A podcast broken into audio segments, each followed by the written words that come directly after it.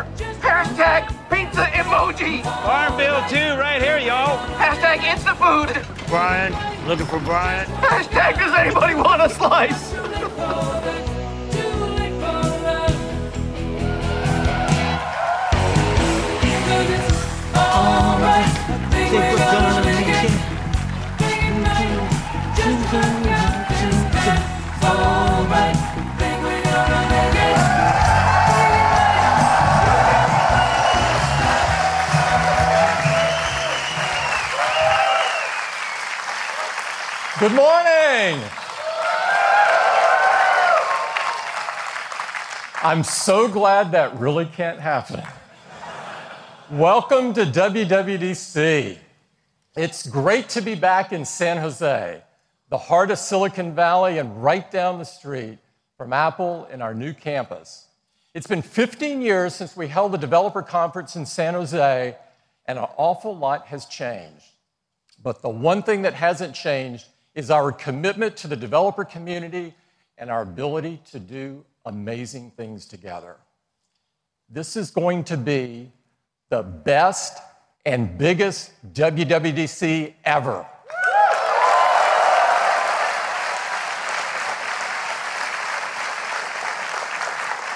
Every year, we host WWDC to bring Apple engineers and our amazing developers together on our collective mission to change the world. And I'm pleased to tell you the Apple developer community has never been more vibrant. We now have 16 million registered developers in the program around the world, and we added 3 million last year alone. We've got 5,300 developers here this morning, our largest group ever. We have attendees this morning from 75 countries across the world. It's truly a worldwide conference. And we have the most student developers with us this morning ever.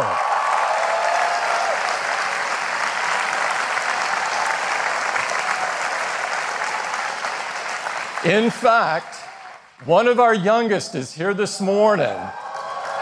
His, his name is Yuma Soerianto. He's from Australia, and he's just 10 years old.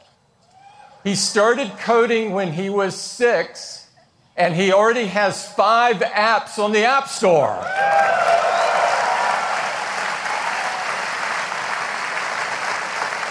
I met Yuma yesterday, and I can't wait to see what he's going to accomplish next. And while we've got some great up and coming developers like Yuma, we've got some that got a bit of a later start. Masako. Masako Wakamiya is just 82 years old, and she's from Japan, and she published her first app earlier this year. So, so if you haven't published yet, there is still time. Let's give them a big round of applause.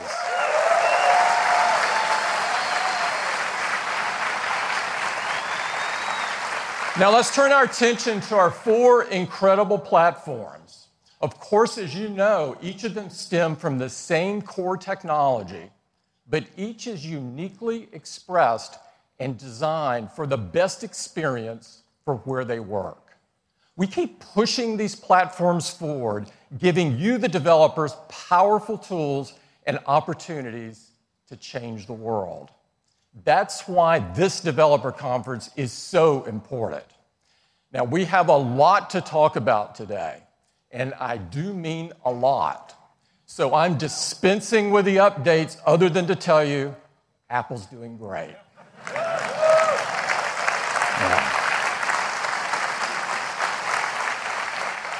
We have six important announcements to share with you this morning.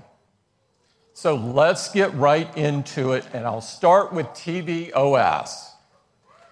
We recently introduced the TV app on Apple TV, iPhone, and iPad to create the easiest way to discover and enjoy your TV content from across your video channels, all in one convenient place. We launched it with support from just a handful of video channels, but now we have 50 partners integrated into the TV app. And today, we're really thrilled to announce that Amazon is coming.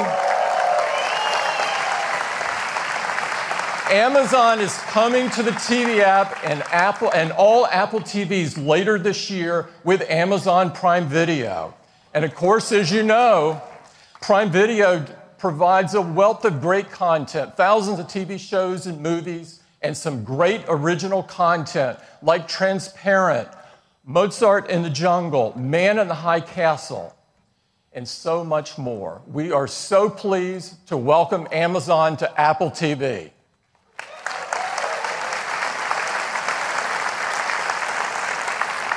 So that's tvOS. You'll be hearing a lot more about tvOS later this year. Number two, let's talk about Apple Watch. Apple Watch has had incredible growth this past year. In fact, it's the number one selling smartwatch by far. And what's most important to us is that it's number one in customer satisfaction again, by far. Apple Watch is designed to help you live a healthier life, and people are absolutely loving the fitness capabilities, the health capabilities, the quick access to information, and even the ability to swim with it. We've got some exciting updates to the WatchOS, and to take you through them, I'd like to invite Kevin Lynch up. Kevin? Thank you, Tim. So, WatchOS is moving forward really quickly, and I'm very excited to introduce WatchOS 4 today. This furthers the areas that people love and also introduces new ways to make the watch more personal to you. Let's start with watch faces. Now, Apple Watch is great for quickly glancing at information, and many people are using a watch face like this today. And now you need to choose what information shows up here. So, for example, weather, calendar, and workouts or maybe you'd like to look at the date and reminders and sunset. The information that you'd like to see actually varies based on time and your location and your routines. What if we could actually show you a selection of information that you might need automatically? Well, Siri is becoming more and more a proactive assistant, knowing what information you need when you need it. And we've created a new watch face which is powered by Siri intelligence. This is the new Siri watch face. Now, it automatically displays the information that's most relevant to you. And you can also access Siri just by tapping on the new complication on the top left. And it automatically displays this information with the same type of intelligence we've applied on iOS. We're using machine learning to adapt automatically based on your routines and the apps that you use when you use them. So in the morning, I might see, for example, commute time and my first meeting. And if I rotate the crown, I can see more information from Siri. For example, reminders or even photo memories from this same time last year or maybe from this location. And throughout the day, whenever you raise your wrist, the face will dynamically update with information for you. So, for example, at noon, I might see a reminder to make a call, and I might get a pass to a flight that I'm taking that afternoon. So, relevant passes in Wallet can appear here right in the face, including from third party apps. Now, at the end of the day, I might see what time the sun's going to set, and also I can get access to controls I tend to use in the Home app at night. So, this is an intelligent, proactive assistant right on your wrist, and this is the new Siri face on Apple Watch.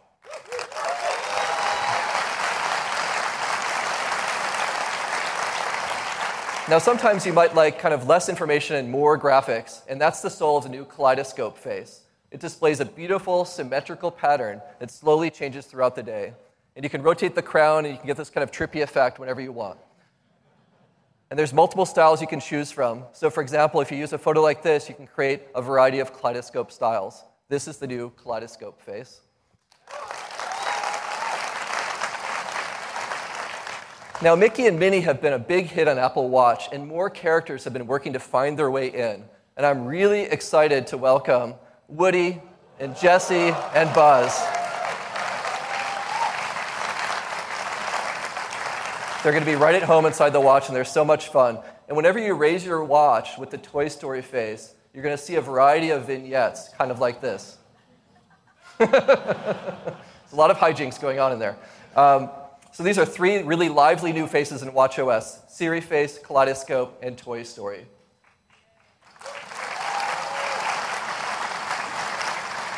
Now let's talk about activity. Apple Watch has already been helping many people improve their health and fitness, and activity is one of the most frequently used apps on the watch.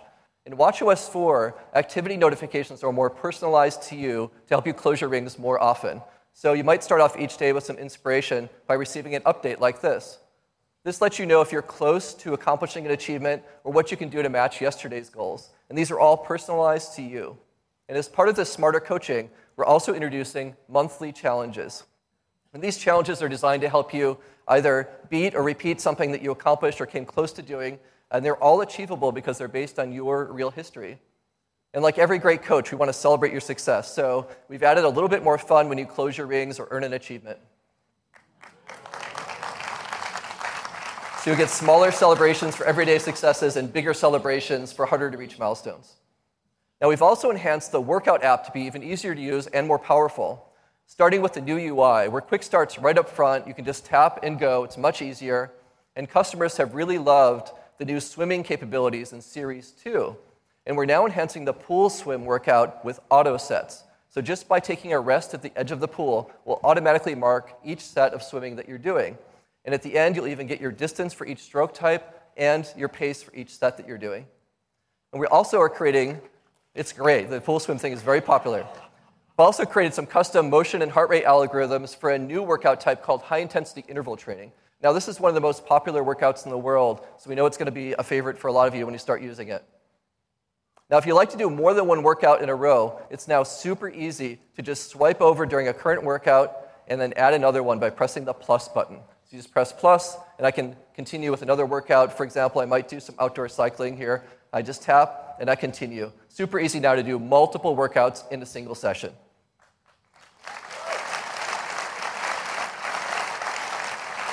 Now, many people are doing the workouts indoors at a gym. And when you use gym equipment, it has data the Apple Watch doesn't have, and the watch has data the gym equipment doesn't have. So you end up with numbers like calories and distance that don't quite match. So in WatchOS 4, we've come up with a great solution to this. We're enabling, for the first time, two way data exchange in real time with gym equipment. So you'll be able to simply tap your Apple Watch on an NFC reader on the gym equipment. Your watch will automatically launch the workout app and you can connect. And then your heart rate is read by the watch and sent to the equipment, and data like incline and speed is sent from the equipment to your watch. And when you start and stop the workout in your gym machine, it does the same thing on your watch. So now all the information matches, it's much easier, and it's a lot more accurate. Now, this is being supported by the largest gym manufacturers in the world, who provide about 80% of equipment in gyms today. And Apple Watch enabled equipment will be rolling out starting this fall.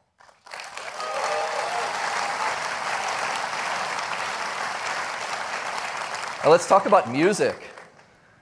Apple Watch paired with AirPods has really become a magical combination. And we're redesigning the music app on Watch to make this a really great experience. With the new music app, we're going to automatically sync music for you based on what you love to listen to. So, for example, we'll automatically get your Apple Music mixes, like new music and favorites, freshly updated on your watch. And the app simply presents some beautiful album art and playlist images, and you can just navigate by rotating the digital crown. When you get to the album you like, you can just tap and play. So you can easily play your music now, and we support multiple playlists and music on the watch now. So your music that you love is going to be ready when you are, and making Apple Watch and AirPods a truly magical listening experience. That's the new music app. Now let's take a look at this. To give you a quick demo of WatchOS 4, please welcome Vera Carr from the Watch and Health engineering team. Thank you, Kevin. Good morning. I'm so excited to be here. The first thing I want to show you is the new dock. I can now vertically scroll through my recently used apps, like the new music app. Using the dock makes finding the apps I'm looking for easier than ever. Next, let's look at the new intelligent Siri watch face. Here in the warm morning, I could see things like the weather for today and my upcoming events. Later today, I'm heading back to San Francisco to see my parents. And in the afternoon, the Siri face will proactively update to tell me how long it'll take me to get there. Tonight, we're going to see the new Alien movie, which I'm super excited about. No one spoil it for me. For any content in the Siri face, I can tap directly into the app for more details. Here, for example, the Siri face has my tickets, so tonight I can just raise my wrist, and with one tap, they'll be ready. The Siri face also shows me timely content like photo memories and news. Here's a news headline picked for me by the brand new news app now available on Apple Watch. In the app, I can view stunning photos, glance at top news stories throughout the day, and save them for later to be read on my phone. We've also integrated our new activity coaching notifications directly into the Siri face. Now, when it's near the end of your day or you're close to closing your rings, our coaching algorithms will tell you how much you need to walk to hit your move goal. I did a lot of nervous pacing before this, so now I just need to take a 16 minute walk. Let's close those rings. We've added something new here in Workout that's really cool. Music instantly gets me motivated, and now in WatchOS 4, I can pick a playlist that automatically starts with my workout. Let's do it.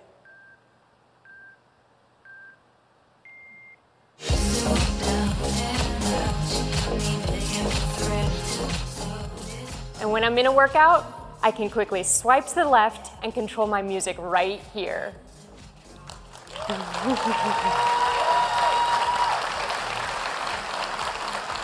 These are only a few of the new features in WatchOS 4. I can't wait for you to try it out. Back to Kevin to tell you more.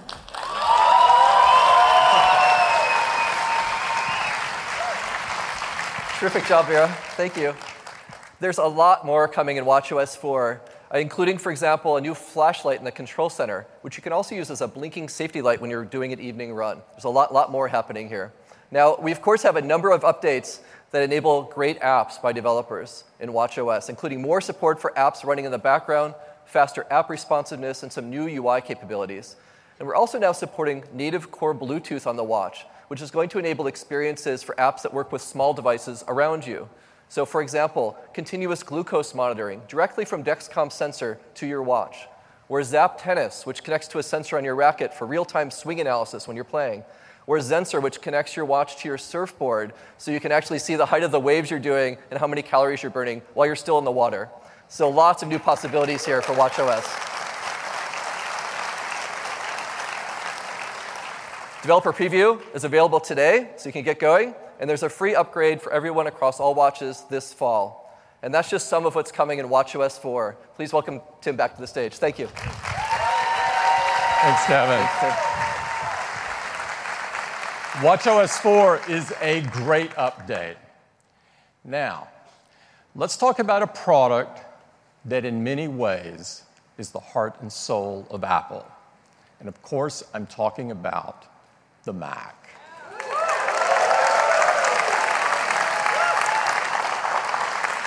There's never been a computer quite like the Mac.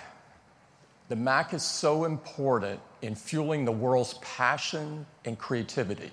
It's a computer all of us love to use, and no one can match the Mac's deep integration of hardware and software. And of course, at the heart of the Mac experience is Mac OS. And to tell you about what's next with Mac OS, please welcome Craig Federighi. Craig? Thank you. Thank you, Tim. Hey, good morning. Well, let's talk about Mac OS. Now, our current release of Mac OS, of course, is Mac OS Sierra. Now, Sierra brought Siri and Apple Pay to the Mac, let you put your documents and your desktop in the cloud, and even let you unlock your Mac automatically using the watch on your wrist. Now, people are loving Sierra, and we love it too. So we wanted to spend this year perfecting it. But of course, the question is what do we call it? So we enlisted once again our crack marketing team. They were giddy to hop in their minibus and this time venture east, deep into the Sierras, but this time ascending its highest peaks. And when they finally came back, they had a name they said felt really, really good. And it's my privilege to announce for you today macOS High Sierra.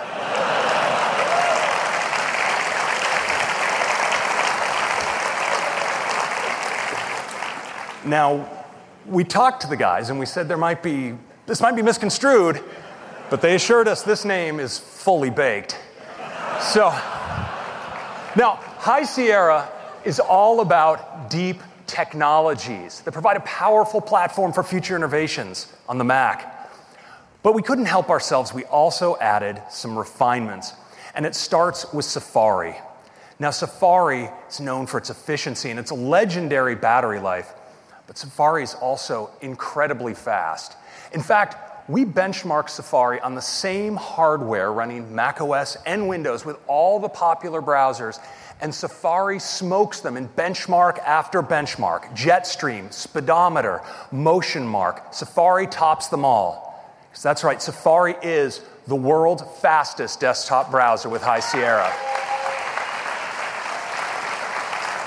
And Safari's domination continues with the new modern version of JavaScript, ECMAScript 5, where you can see Safari delivers 80% faster performance than Chrome.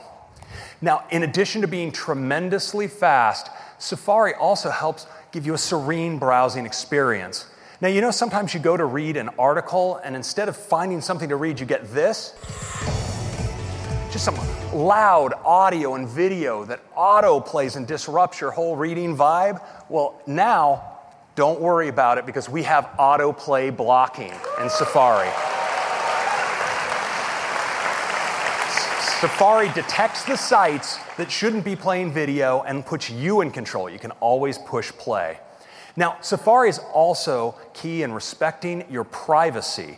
Now, have you ever had this experience where you go to buy something on the web, you know, you even complete the purchase, and then it seems like everywhere you go on the web, it just follows you around? It kind of feels like you're being tracked. And that's because you are. No longer, because Safari has intelligent tracking prevention.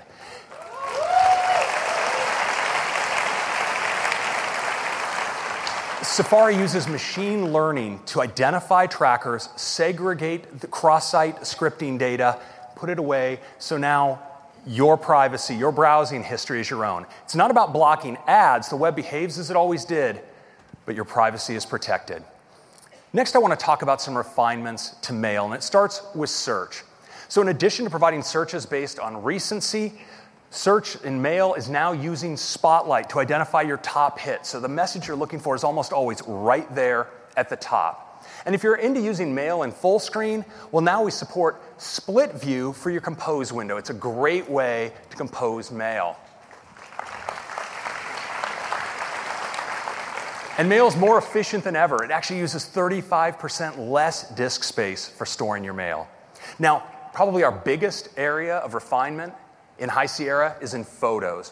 Now, yeah, Photos has some great new organization and editing tools. There's a persistent sidebar and a new view that has all your imports in chronological order. And in any view up here in the upper right, you can filter by your keywords, by uh, your favorites, by just media types like video. So it's really easy to get to just what you're looking for.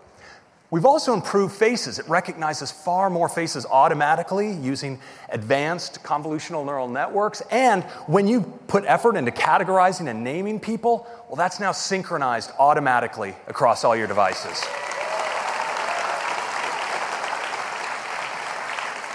Now, we also have some great enhancements to editing inside of photos. You can see here on the right hand side, all of your editing tools are arrayed, and there are a bunch of great new ones including curves, which allows you to fine tune the color and contrast in your image, and selective color, which lets you modify color in a selective range. And I think you're going to like this one because if you like to do edits in a pro tool like Pixelmator or Photoshop, well, now when you punch out to that other editing tool, all of your edits automatically synchronize right back to your photo library.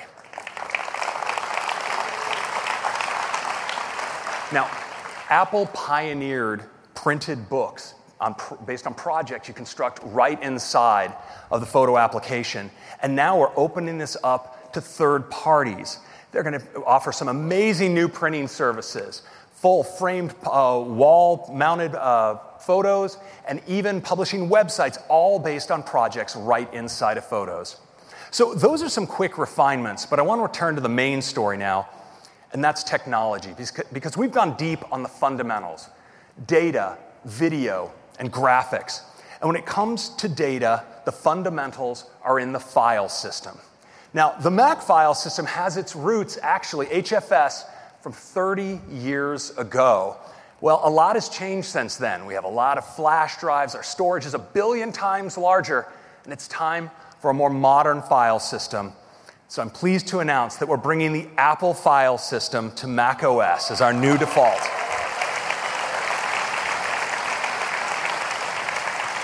Now, APFS is a thoroughly modern file system, 64 bit, top to bottom. It's safe and secure with built in crash protection and native encryption. And it's ultra responsive with modern features like instant file and directory cloning and high performance parallelized metadata operations. Now, what does that really mean in practice? Well, let's take a look at a simple file duplication inside of Sierra. So, we're going to go up to the File menu, select duplicate on these very large video files, and it's going to copy. And just like you'd expect, there's a lot of data to be copied here, so it takes a little while. Just about done. There we go. Now let's watch that in High Sierra. Well, we're going to go up to the File menu, we're going to sub duplicate, and we're done.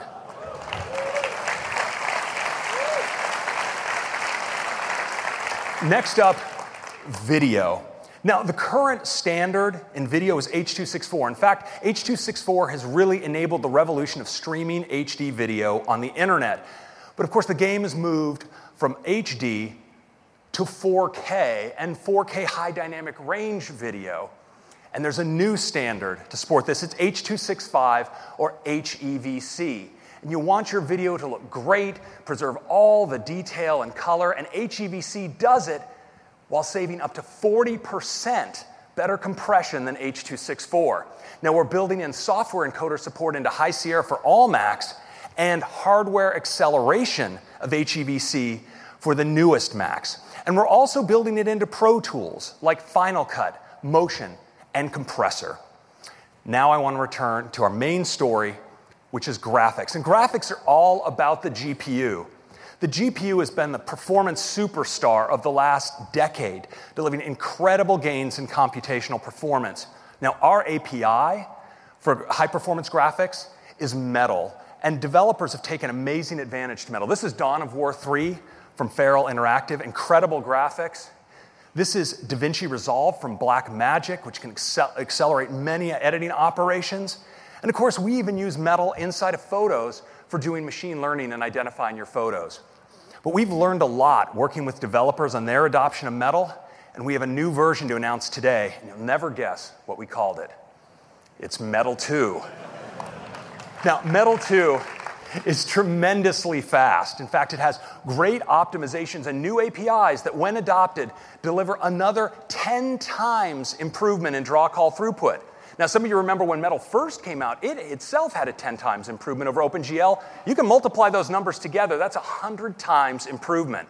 Now, we've also provided better uh, um, uh, sorry, uh, debugging and performance analysis tools for you to optimize your app for Metal. And we're so excited about the advances in Metal 2 that we've taken the Mac Windows server and put it on top of Metal, accelerating things like mission control. And some of our most challenging system animations are now buttery smooth all the time. Now, Metal is not just about graphics, we're also using it for machine learning can now accelerate. Yes, we have metal performance shaders that accelerate all kinds of deep learning algorithms. Now, another piece of metal news today is metal for external graphics. So, you know our MacBooks have this tremendous balance of portability and power. But sometimes, for some workflows, you need even more power. You want to take advantage of the incredible Thunderbolt I/O on your MacBook Pros to access external graphics. So we're going to be making this possible in Metal 2. Now we're starting with the developer, developer kit that'll be available today. You can actually order a Thunderbolt 3 enclosure with a high performance AMD GPU and tune your apps for high performance external graphics. And then we'll be rolling out support to all of our customers in the months to come. Now, with this graphics power, we're really doubling down on our focus on pro content creation. And that's increasingly about VR content creation. And so we're bringing metal for VR to High Sierra. Now, Metal is delivering a VR optimized display pipeline that provides extremely high performance. And we're optimizing our pro apps like Final Cut for doing things like editing spherical video right inside the VR environment. We're also working with Valve. They're bringing the Steam VR SDK to the Mac. And we've worked with Unity and Unreal to bring their engines for VR to the Mac.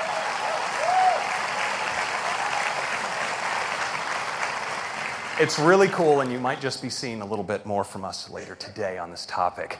So that's a quick look at macOS. Some great technologies with the Apple file system, HEVC video, and incredible graphics with Metal 2, support for external graphics, and VR support on the Mac. And of course, a bunch of fantastic refinements.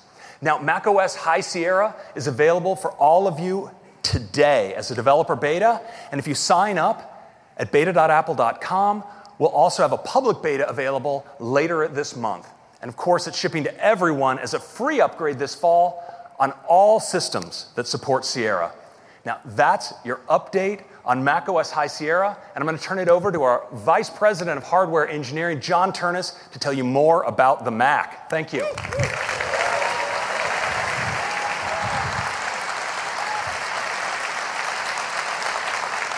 Thank you, Craig.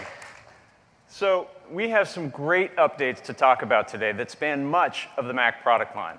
And let's begin with the iMac. Now, the iMac has been the gold standard of desktops for many years, but we're going to raise the bar once again. And as always on the iMac, it starts with the display. Because the 4K and 5K Retina iMac displays, with their high resolution, excellent brightness, and P3 color gamut, are the best displays on any desktop but we're going to make them even better.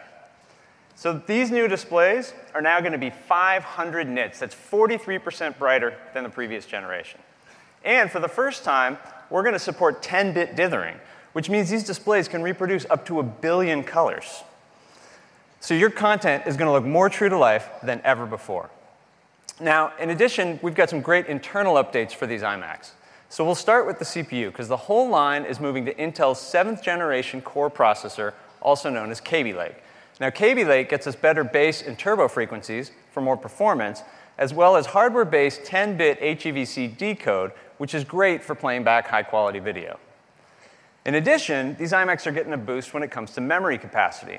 So the 21.5-inch systems can now be configured with up to 32 gigs of memory, and the 27-inch can go all the way up to 64 gigabytes of memory. Both of those are twice what the previous generation could do. Now, fast storage has always been a key part of the iMac, and so we're going to now make our Fusion drive standard on all 27-inch configs. And it's also going to be standard on the high-end 21.5-inch config as well. In addition, our SSD options are going to be up to 50% faster and now available up to 2 terabytes.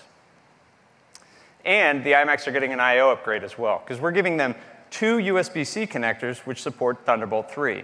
And we think our customers, especially our pro users, are really going to love this, because you can do some cool things, like hook up a high-performance RAID array and an external 5K display at the same time. So now let's talk about graphics. And as you heard earlier, we're investing heavily in graphics software technologies like Metal 2. Well, we're also investing in graphics hardware. And every configuration in this new iMac line is going to get a big bump in its graphics performance. So we'll start with the entry-level iMac. Now this system gets a boost in its integrated GPU by way of Intel's Iris Plus graphics, which now has 64 megabytes of eDRAM. And the performance that we're getting out of this is pretty amazing, because this system is up to 80% faster in graphics than the previous generation. Now, next up is the 21.5 inch iMac with Retina 4K display. And the big news here is that we're going to be moving to discrete graphics and making it standard on all 4K iMacs. And that's going to come, there you go, and that's going to come in this Radeon Pro series GPUs with up to 4 gigabytes of VRAM.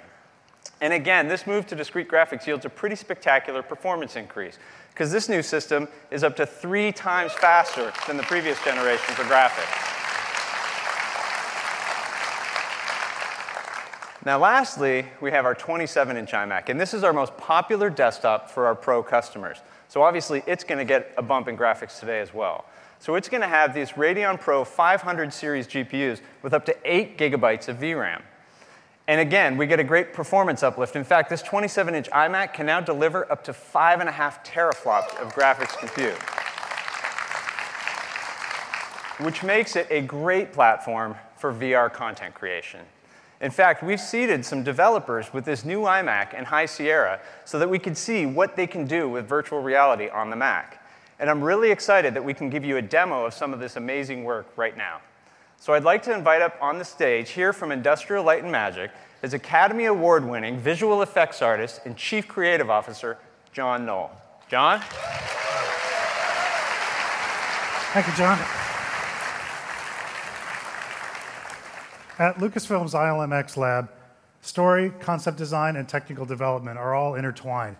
They come together for us to create immersive experiences for people to enjoy at home, in cinemas, and at theme parks. Now, I've always done my art and development on a Mac, so I'm really excited about these new iMacs.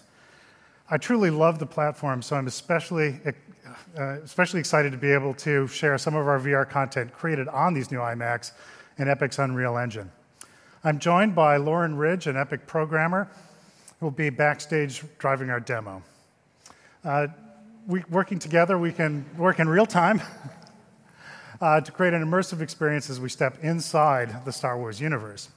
Now, Lauren's backstage so we can show you the environment around her.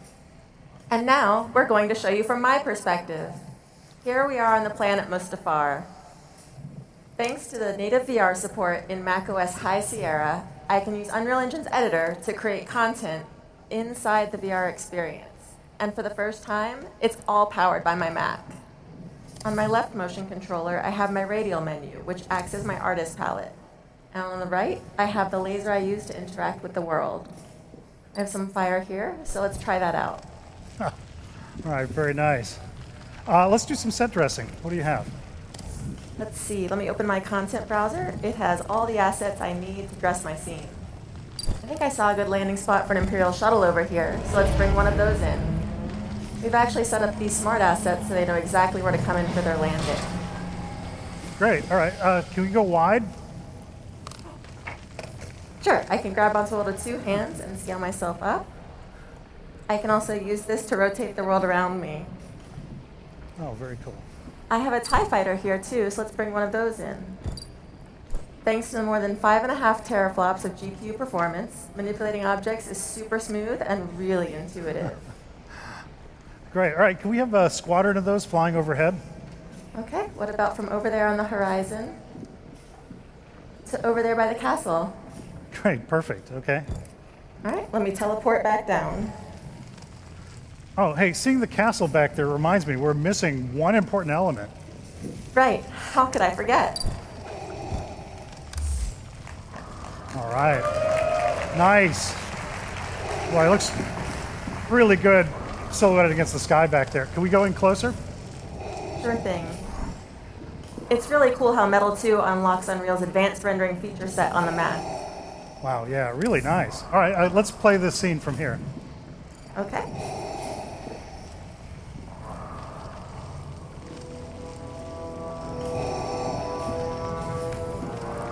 Oh, he's upset. That's the third one this week.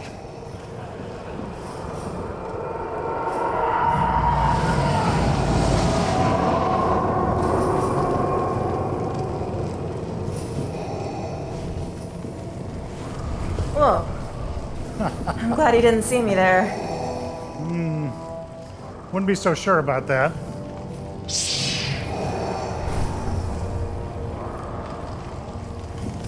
All right, actually, let's stop it right there.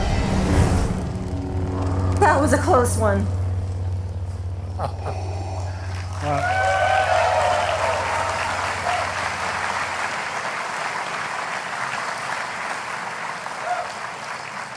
well, it's, it's really nice to see an iMac rendering this level of graphics in VR mode at a smooth 90 frames a second.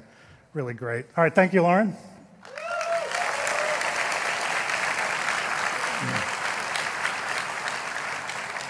Metal 2 and Unreal's, uh, our Epic's Unreal Engine will enable the next generation of storytellers. We use this technology in our filmmaking every day for virtual set scouting, for art direction, and shot design. And that means that this immersive content can be made by the same people that bring you the films. That's incredibly powerful. At Lucasfilm and ILMX Lab, we're looking forward to using our Macs to create new experiences as we invite people everywhere to step inside our stories. Thank you. Right, thank you. Thank you, John and Lauren. That was awesome. So that is our update to the iMac line. And to recap, they have the best Mac displays we've ever made. Faster processors, higher memory capacity, super fast storage, Thunderbolt 3, and as you saw, incredible graphics performance. so here's the line, and, but there's one more change because we're going to bring even more value to the iMac product line. For the first time ever, we're going to have a 4K iMac that starts at just $12.99.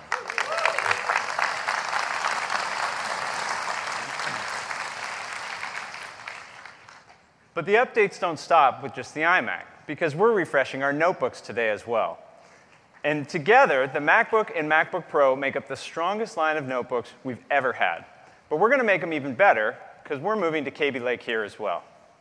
And we're bringing faster SSDs to our MacBook and faster standard graphics to the 15-inch MacBook Pro. So a great performance bump across the board. So here's that lineup, but just like the iMac, we're going to bring more value here as well because we're going to have a new configuration of the 13-inch MacBook Pro that also starts at just $1299.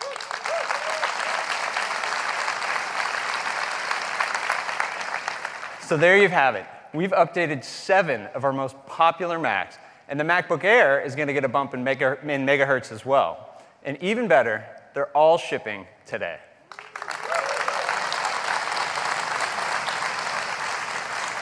Now, we care deeply about the environment, and so as with all our products, we've been working really hard to ensure that these new Macs are free of harmful chemicals, very energy efficient, and highly recyclable. So that's everything we're updating today. But it's not actually everything we want to show you today. Now, the iMac line has incredible breadth. It spans from an entry-level system that's perfect for use at home or in a school, all the way up through that powerhouse 27-inch model, which allows professional customers to create amazing things every day. But that said, there's another class of pro users who would love to be able to take advantage of the iMac's display and design, but they need workstation class performance that can't possibly fit into an all-in-one. Well, we wanted to challenge that assumption, and so we've been working really hard to see just how far we can push the iMac. Now, this isn't going to be shipping until the end of the year, but I'm really excited to be able to give you a sneak peek at what we've been up to. And here it is.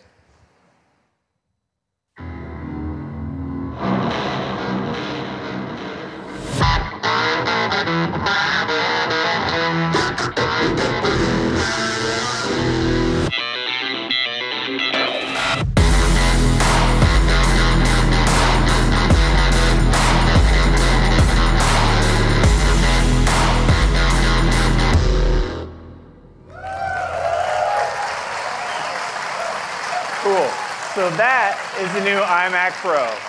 Now, the first thing you'll notice, it features the same great design as our 27-inch iMac, but it's in this seriously badass space gray finish. And with that stunning new color and gorgeous 5K display, this is without a doubt the most beautiful iMac we've ever made. But it's also going to be, by far, the most powerful iMac we've ever made. In fact, this will be the most powerful Mac we've ever made. Because because we actually are going to put workstation class performance into our incredible 5K iMac design. Now, to do that, the team had to completely rethink the thermal architecture. And they came up with this really efficient dual centrifugal fan solution, which generates significantly more airflow than a traditional iMac. In fact, the iMac Pro has a greater than 80% increase in cooling capacity. So that means we can deliver unbelievable performance while still maintaining the quiet operation you'd expect from an iMac. So let's talk about what's inside, and I want to start with the CPU because we wanted to go really big here. So the iMac Pro is going to ship with an 8-core Xeon processor.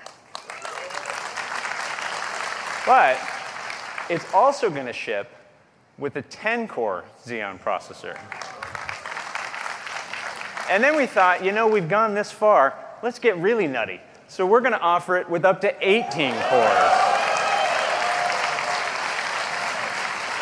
That is a ton of compute power.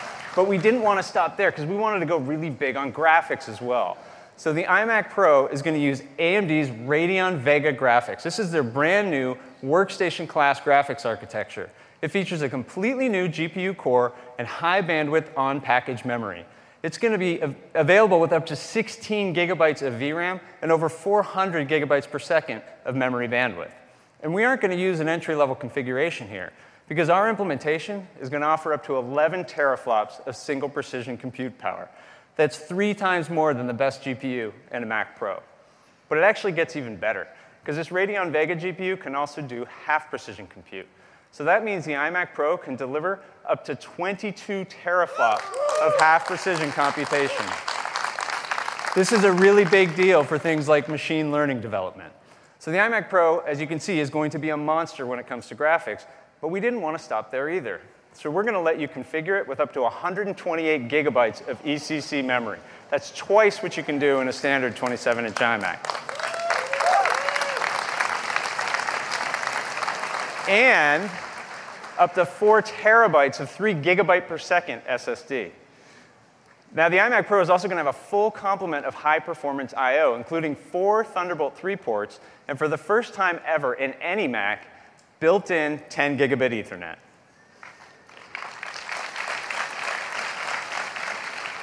And with all that cutting edge I/O, you can do some pretty amazing things. Like you can hook up two 5K displays and two high performance RAID arrays. No iMac before could ever do that.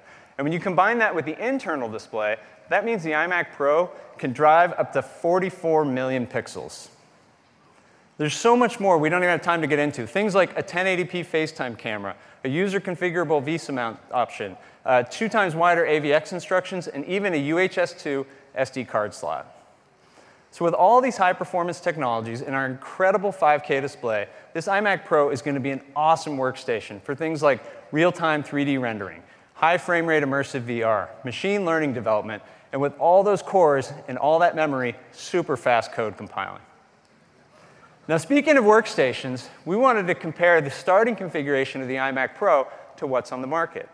And so if you were to go out and build a comparably spec system today, it would cost over $7,000. And keep in mind, that's a system that doesn't have our best-in-class 5K display, doesn't have the iMac Pro's incredible all-in-one design, and it obviously doesn't run Mac OS. Well, this is the starting configuration of the iMac Pro, and we're going to price it at just $49.99.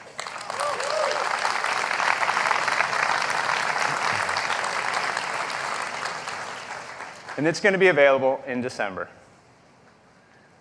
So that's a sneak peek at the iMac Pro. It packs workstation class performance into our incredible 27 inch iMac design with its gorgeous 5K display. And it is going to be the most powerful Mac we have ever made. So that is all of our Mac news today. Now back to Tim. Thanks, John. All right. So many th- great things happening with uh, the Mac. And John, I agree, that iMac Pro is really badass. All right. Next up, let's talk about iOS.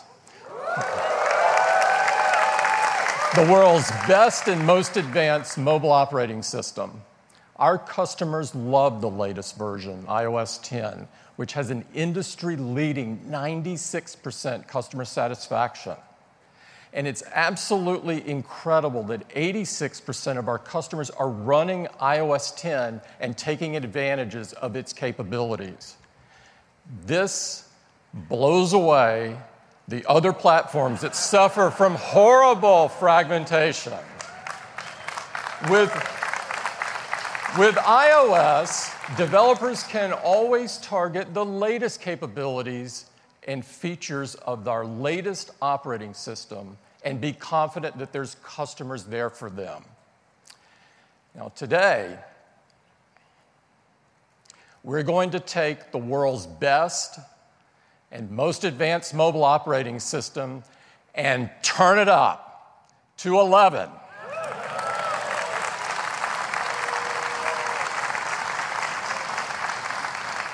And I'd like to invite Craig back to take you through it. Craig. Thank you, Tim. Hello again. Let's talk about iOS 11. It's a big one. Now, we have a big focus on technologies in iOS 11, but also some really big features. We have a lot to talk about. We're going to start with messages.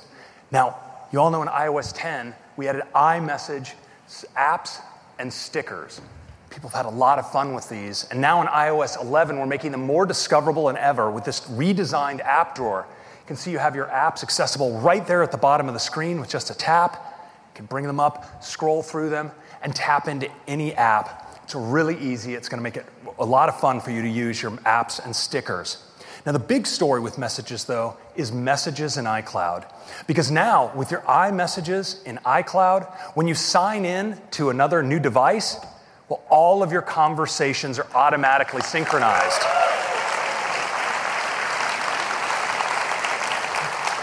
And in fact, they stay in sync. So if you want to delete an embarrassing message that you don't want in your transcript, well, it goes away everywhere, which is kind of nice.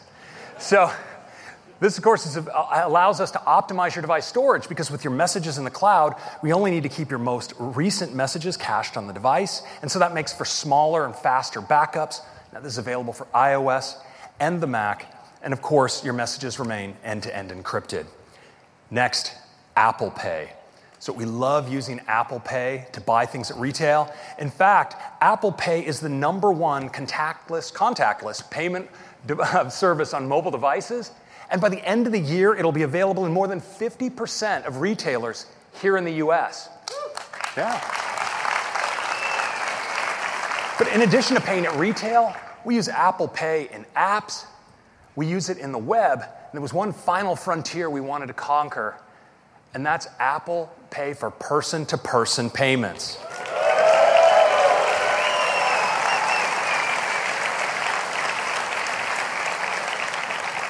Now, it's super simple because it's integrated right in to messages as an iMessage app.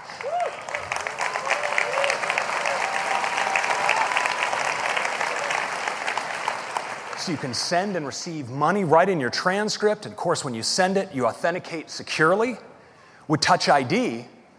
And if you receive money uh, with iMessage, it goes into your Apple Pay cash card. And from there, well, you can send it on to friends and family if you're charitable. You can make Apple Pay purchases at retail or on the web. And of course, you can pull it out and transfer it to your bank. And it's available across all these iOS devices and Apple Watch too. Thank you.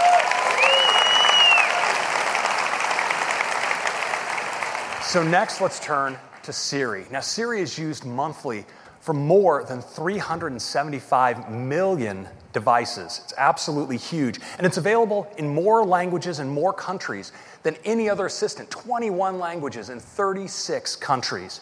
So for iOS 11, we're making a big upgrade to your primary interface in dealing with Siri, and that's Siri's voice. We've used deep learning now to create a really natural and expressive voice for Siri, and I'd like you to hear it. Here's the forecast for the next 10 days sunny, sunny, and sunny. Three different ways to say sunny. Very powerful. Now, Siri also has a male voice, and it sounds fantastic too.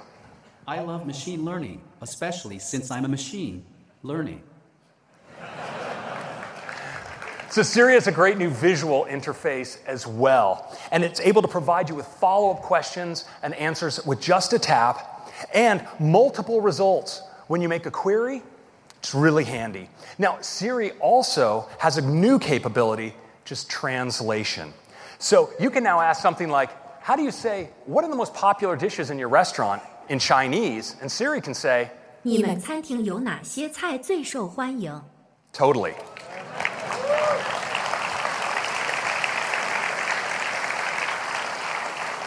Now, translation initially will support translation from English to Chinese, French, German, Italian, and Spanish, and we'll have more language combinations coming in the months to come.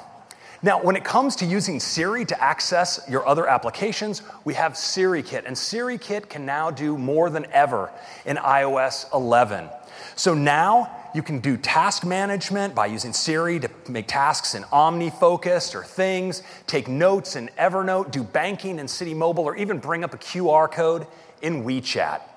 Now, Siri isn't just a voice assistant because with Siri Intelligence, Siri not only understands your voice, it understands the context, it understands your interests, it understands how you use your device, and this allows it to ultimately understand what you want next.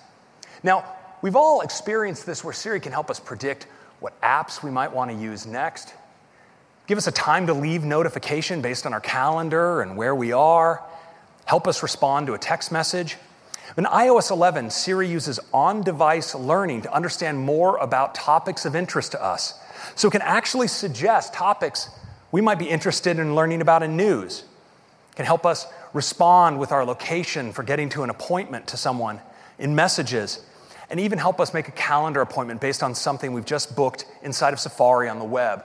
And what Siri learns about you on device is now kept synced across all of your devices. So you're dealing with one Siri, but of course, this is kept completely private, readable only by you and your devices.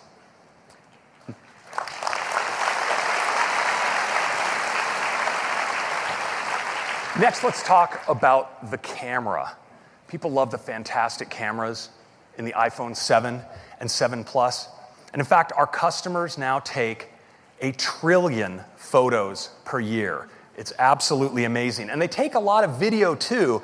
And today, they do it in H.264. But now, with our latest iPhones and iOS 7, they get, we're using HEVC, which is giving us up to two times better compression for camera captured videos, which means less storage space used on your device and less space used in the cloud. And we're applying these same techniques to replace JPEG capture with what we call HEIF, high efficiency image format. It's based on HEVC and it also provides awesome quality images at half the size on your device.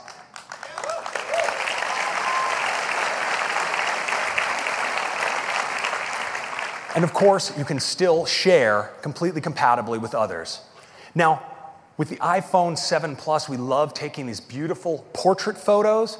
And now, with iOS 11, we can take low light photographs using optical image stabilization, true tone flash, HDR, delivers incredible image quality. And we're taking the depth information that we can capture with two cameras and exposing it to developers with a new depth API, which has allowed them to do incredibly fun and artistic photos like this uh, using, using the depth API. Now, when you're done taking your photos, you go to enjoy them in the Photos app. And one of the ways I love enjoying them is with me- the Memories uh, feature because Memories is able to scan my library and find all kinds of fun events. And now it can do more than ever. It uses uh, machine learning to identify things like sporting events, even weddings, anniversaries, memories of, of your babies. It's really great. And when you go to play those back, you can see them not just in normal landscape orientation, but now watch them in portrait, taking full advantage of the height of your display. Now, when it comes to live photos, we have some great enhancements as well. So you can now trim your live photos, the video around the still. You can mark any part of the video as your key photo, and so much more. So these are some of the big features in iOS 11. There's one other, which is a major redesign to Control Center. Rather than show it in slides, how about we do a demo?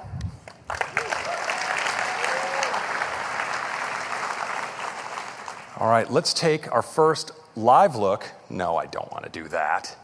Let's take our first live look at iOS 11. Now, I'm going to just bring up Control Center as always.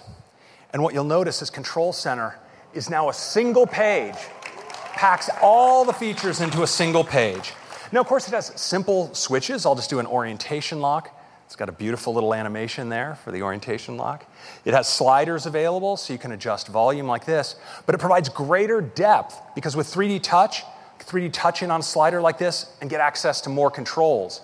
And this allows us to pack lots of capabilities really easily into the design. So you see, we have our wireless controls. Well, I could just tap on airplane mode, but if I 3D touch on the platter, I get access to even more features. And this is really great with your music because you can operate them here or jump in for even more information. So it's a really great new control center, and I think you're really going to love it. Now, we've also taken this opportunity to redesign lock screen and notification center by making them one. So now, when I'm on my lock screen, if I unlock the device, just like that, uh, I can actually now swipe back down I'm actually on my lock screen seeing those notifications, but I can get at all my other notifications just by scrolling up like that. It's a really great unification, and you still have access, of course, to your widgets on the left and your camera on the right. Now, let's take a look at photos. These beautiful portrait photos, but also these great live photos. And you know, live photos capture a still, but then also a bunch of video automatically captured around it. And sometimes the best shot wasn't the still. Well, now we can go into edit mode. We could trim this video if we want, but we also can capture just the frame we want and make that our key photo.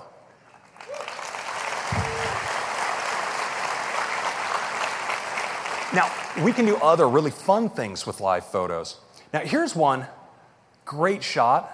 This girl blowing a bubble. But wouldn't it be greater, great if she could just keep blowing that bubble? Well, now she can. We actually use computer vision to compute a seamless loop around this live photo. It's really fun. And we have another great effect. So here's a fun jump in the pool. But wouldn't it be better if it bounced?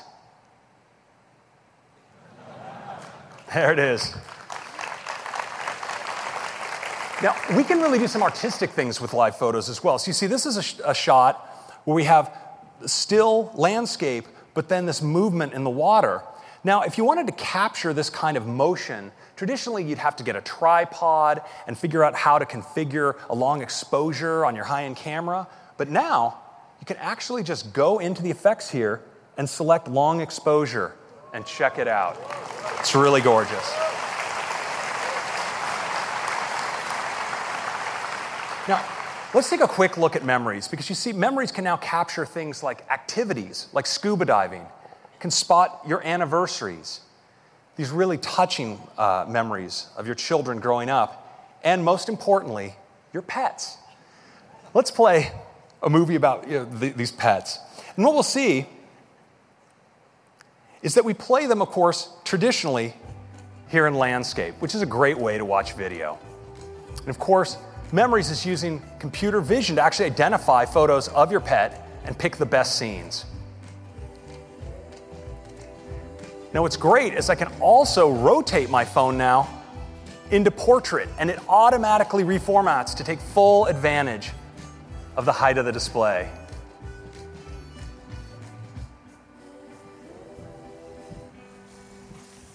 And that's a quick look at memories. Now, with memories, we're using machine learning to help learn more about you and what you're interested in by looking at your photo library. But now in iOS 11, Siri does so much more in l- learning how you're using your device. So, for instance, if I'm in Safari here and I'm reading about uh, Iceland, maybe I'm considering taking a, a trip there. There's uh, Reykjavik as a uh, nice location. Well, now Siri actually on my device spots my interest. So when I go, let's say, into news, Siri automatically surfaces for me a recommendation that I might be interested in news about Iceland. I can just tap in and heart this one like this. And if I tap into a particular article, we can see it mentions certain locations in Iceland. I think this one is called Snæfellsnes. I hope it's okay with anyone who speak, speaks Icelandic. Uh, but what's great is now Siri is learning this vocabulary, knows it might be something I'm going to use in my communication in the future. So when I go into messages and start typing a message, and let's say I start typing Reykjavik, well, check it out. It learns that Reykjavik is probably a word I might type. And what about, there it is, Snæfellsnes. Pretty awesome.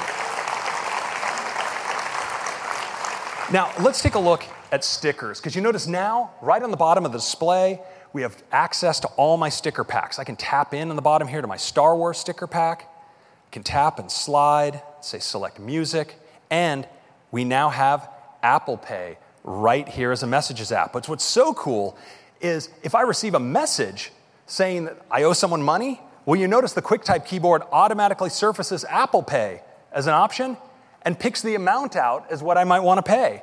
I can just tap the pay button, send, and authenticate with my fingerprint, and just like that, I've paid with Apple Pay. And that is a quick demo of iOS 11. But wait, there is more. It starts with maps. Now, in iOS 10, maps brought beautiful new clarity to navigation. And we're now giving you enhanced information for when you get there to the mall. So we have detailed floor plans now of malls with place cards, directory, and search. And we let you browse by floor. Now, we're going to be supporting malls in all of these cities out the gate and hundreds more per month thereafter.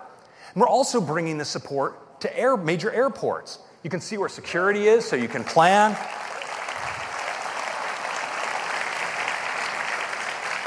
Now, we'll be supporting all of these airports to start and again, building out more over time. And of course, we have more improvements to navigation. So now in the upper left, you can even see your speed limit. I hope you're paying attention to that. And lane guidance, so you know which lane to be in to make your next move when navigating. Now, we know in addition to navigation, people like to do more with their phones sometimes while driving, and our safest solution for doing this is CarPlay. Let you keep your eyes on the road while you're doing things like asking Siri to play music. Well, we wanted to bring this same level of safety to everyone who maybe doesn't have one of the 200 models of car that currently support CarPlay. And we're building on the Do Not Disturb with a new feature we call Do Not Disturb While Driving. And it's all about keeping your eyes on the road. When you're driving, you don't need to be responding to these kinds of messages. In fact, you don't need to see them. So now, when you install iOS 11, we're going to use Bluetooth to understand if you're connected to a car, or even if you don't have Bluetooth, we're going to use Wi Fi Doppler effect to measure that you're moving in a car. And when you finish that first drive, we're going to suggest hey, how about we activate Do Not Disturb while driving? And when we do, instead of seeing all those notifications, we have this new user interface for you.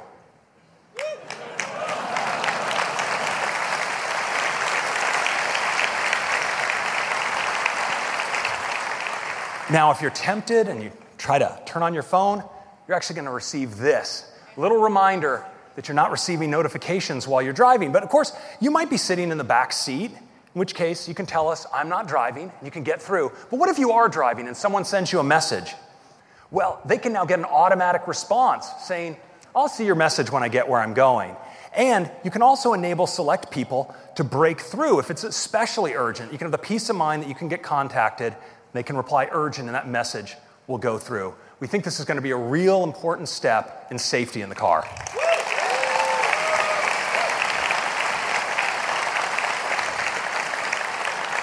Next up, HomeKit. So, HomeKit provides a secure and private way to automate all of your devices, uh, your home accessories. And you can do it right inside the Home app and control them here. And also, of course, use your voice with Siri. Now, almost all the major accessory makers are providing great HomeKit accessories across all of these categories, from security cameras and door locks to lights and fans. But there's one category really close to our heart that we wanted to add to HomeKit, and that's speakers. So, you'll now be able to configure your speakers inside of HomeKit and access them via our new AirPlay 2 protocol. It builds multi room audio in throughout iOS.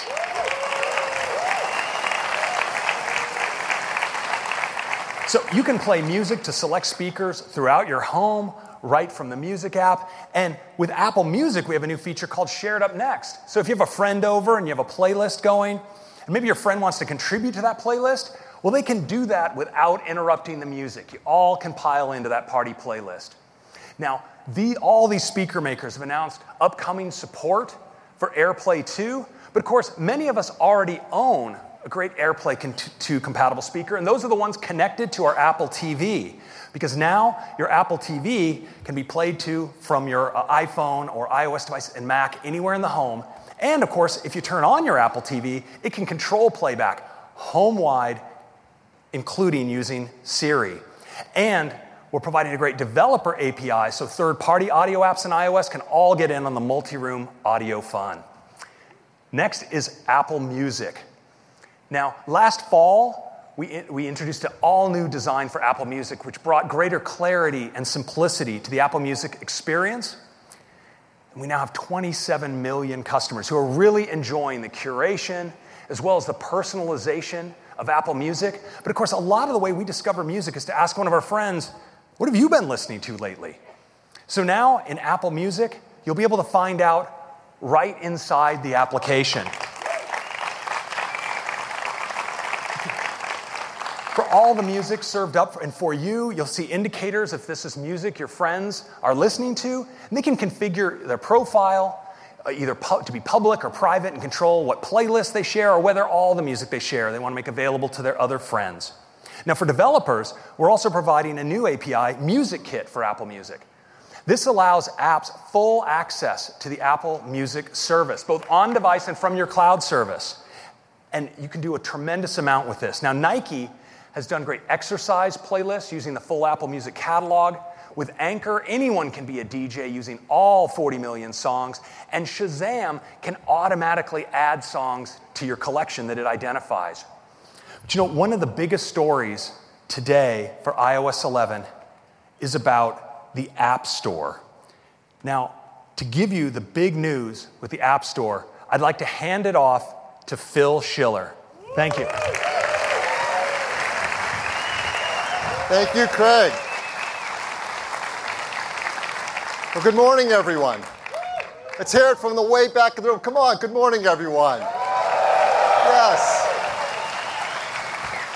I am so excited to be able to talk to you this morning about the App Store. The App Store is turning nine years old and it is going so well. There are 500 million weekly visitors to the App Store who come to see your amazing apps and to download them. They have now downloaded over 180 billion apps to date. That's incredible. That, that does not include auto re-downloads and updates. Amazing. And just recently we passed $70 billion paid out to developers today. Yes. 30% of that in the last year alone. The apps are incredible, and customers are doing things with them that none of us had ever imagined, like this. These are people in Hong Kong playing Pokemon Go. Pokemon Go is from Niantic. It was one of the big hits from last year, and there have been a lot of big hits last year from big developers and indie developers alike. And together, the developers at Apple, we've made this the best app platform in the world. So thank you. Yes. Thank you for the incredible apps you make that we and our customers all love. It's not by chance that the App Store has become such a great place. From the beginning, we've had two very important goals to make the App Store a trusted and safe place for users and to make it a great opportunity for all developers. We continue to work really hard at that. Over the last year, the team's done a lot of great things to make the App Store an even better store for all of us. There's many things we can talk about, but I think one stands head and shoulders above the rest faster app review times. Yeah. I'm sure you're well aware that the majority of apps are all now reviewed in under 24 hours, many in just one to two hours. The team is going to keep working hard at that. And we have a lot more coming for the remainder of the year. I've highlighted a bunch of things here. I'll just point out one of them. You can read some of your favorite things up there. Uh, a big request from developers is called phased releases. That when you, yeah, woo for phased releases, come on. Phased releases means when you submit an app, you can choose if you want it to be phased over time so it doesn't hit your infrastructure all at once, and you can see how customers are responding to that update. So it's really great feature for you to take advantage of. And there are a lot of things coming this year, but there is, there is one that is incredibly gigantic. And that is we're going to do something that we've never done before in the nine years of the App Store. We're going to completely redesign it. A brand new App Store. It is absolutely beautiful. The App Store starts with a brand new tab called Today.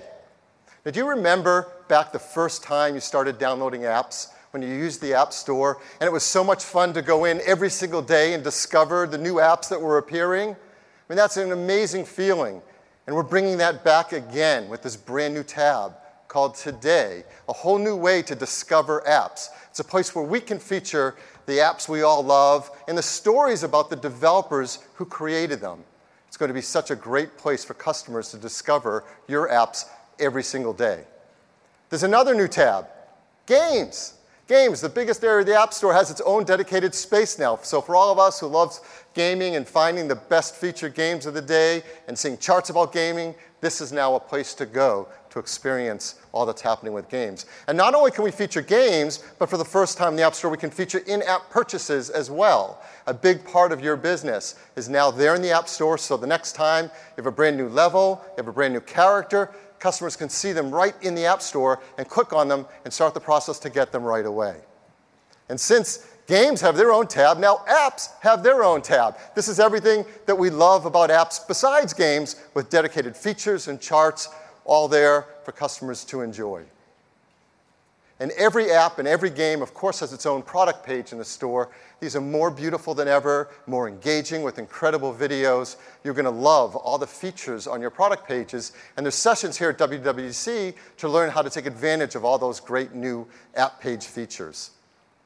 These are just some of the new things in the all new App Store the new Today tab, new Games tab, new Apps tab, and would love to show it to you live for the very first time so please welcome Ann Product Marketing Manager for the App Store, to the stage. Ann? Thanks, Phil. I'm so excited to show you the new App Store. So let's get to it. I'm going to open the store, and I land right here on the Today tab, the new front of the App Store that updates every day. The first thing I see is our top story, the world premiere of Monument Valley 2 is finally here. Let's check it out by tapping on the card. This opens a story view where we can learn more about the game and what makes it so great. Looks like this is going to be even more beautiful than the first.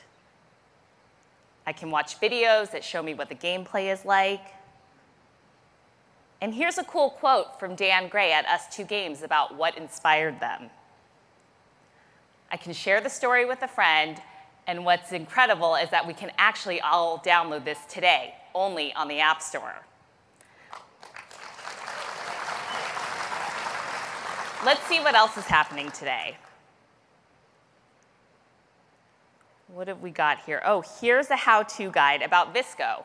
I use this app all the time. Let's check it out. This is packed full of useful tips. So even if you have an app already, you still might learn something new. Like, I didn't know you could use it to make animated GIFs or GIFs. Anyway, you can make them. I just scroll back up and pull down on the card, and I'm back in the feed. Every day, there's a new app of the day, and a new game of the day, and the daily list. These are great because they're focused on a theme or a goal, like meditation. I've actually been trying some of these out to get ready for this, and it's totally working. If I'm busy and miss a day, I can scroll down and see stories from earlier in the week. So that's the Today tab. If I only want to see games, now I can go to the new Games tab. This is huge. Let's check it out. Up at the top, I can see the biggest new releases or just what the game editors are playing this week. If I scroll down, I can watch a whole bunch of game videos. And it's not just previews, but also tips and gameplay videos by editors too. If I scroll down, I can see charts that only feature games, so it's really easy to see what the most popular games are separate from apps. And now I can browse by game categories too. This page is just packed full of recommendations. This artsy game looks fun. Let's check it out. I'm going to tap on the icon, and it opens up a redesigned app page. It's more beautiful and more useful. I can watch more videos that show me how fun this is, and this badge at the top tells me it was named Editor's Choice. If I scroll down, I can see ratings and reviews front and center, so I can see what other customers think before making a choice. Like this review. It tells me this game is great for killing time. Thanks, Furious Potato Face. For all the incredible apps on the store, there's a new tab too, the Apps tab. Let's go there. It shares the same great design as the Games tab, but with a focus just on apps. So that was just the first day on the new App Store. Now you can see why we're so excited to have a beautiful new place to share apps and games we love with you. Back to you, Phil.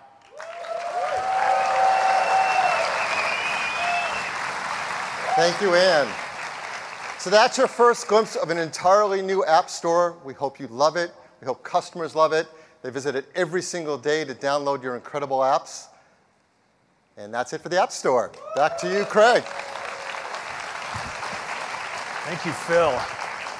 The App Store looks just fantastic. So, those are some of the big features in iOS 11. But of course, it's also core technologies. Now, Metal 2 and HEVC coming to iOS as well. But there's more, and it starts with machine learning.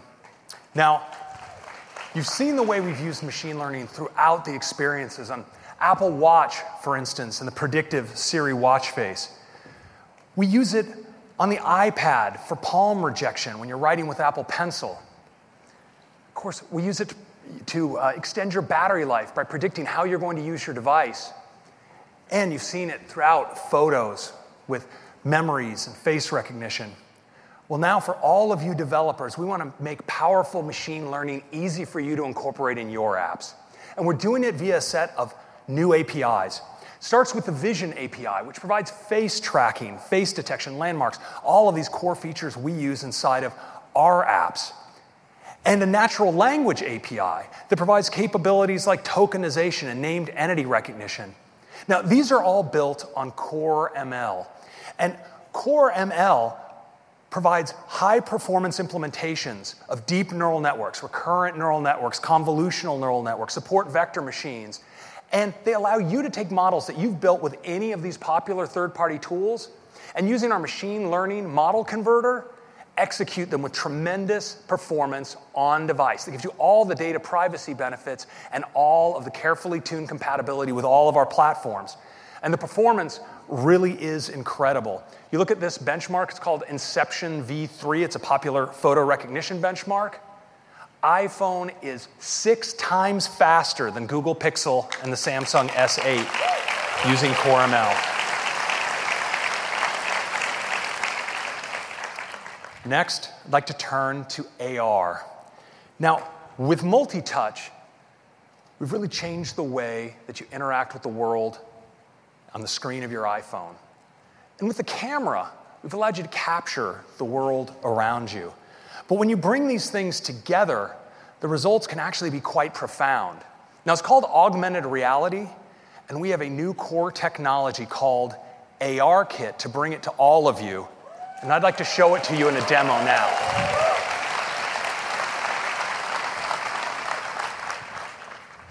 So, we've all seen a lot of carefully edited vision videos on this topic recently, but in this case, I'd like to show you something for real. So, what we see here is an iPhone that's look, using its camera, but using vi- computer vision, it's actually able to identify surfaces, such as this table, and I can actually just add an object. This is a developer application, a test application that you'll all be getting code for that allows you to do these things. Now, this is just a virtual object on this table. Now, got some, some steam in there coming off the cup. Now, I can add other objects to the scene, and these things can actually interact. Let's add a lamp. And I want you to watch when I turn the lamp up on the dynamic shadows here. I'm going to move the cup and watch how the shadow moves in relationship to the light here. It's really pretty incredible. Now, I can add additional objects. Let's add a vase to this, uh, to this scene. I mean, isn't that just incredible? You guys are actually in the shot here with these objects all in augmented reality. So it gives you a little bit of an idea of the technology involved. It's really pretty incredible. Now, how do we do it? Well, ARKit provides fast and stable motion tracking, and it uses all of the sensors and the camera on your device to do this. It actually finds planes like floors and tables. It's able to estimate ambient light, which helps us with the rendering and also helps with scale. You notice that cup hit the table looking the size of a cup, not the size of an elephant. And we provide integration into all kinds of third party frameworks to help you with your rendering. Now, the implementation is possible because we're able to take advantage of the awesome hardware in iOS devices, the cameras, the high performance CPU and GPU, and the motion sensors. And when you bring the software together with these devices, we actually have hundreds and of millions of iPhones and iPads that are going to be capable of AR. And in fact, that's going to make overnight ARKit the largest AR platform in the world.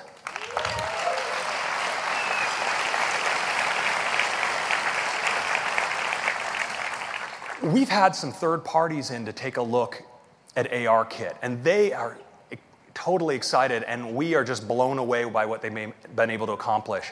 IKEA, of course, is placing furniture everywhere, and it's really super awesome. but check this out what you can do with Batman Lego. I mean, how fun is this? Right on the table, a Lego with a live Lego, Batman, and you can explode the uh, Lego like, like uh, you could never do in the real world, pan around it, and interact with Batman right there. It's really awesome. And then Pokemon Go. Well, we've all seen it before, but check it out with ARKit. The Pokemon is so real. He's right there on the ground. As the ball bounces, it actually bounces right there in the real environment. It's AR like you've never seen it before. Now,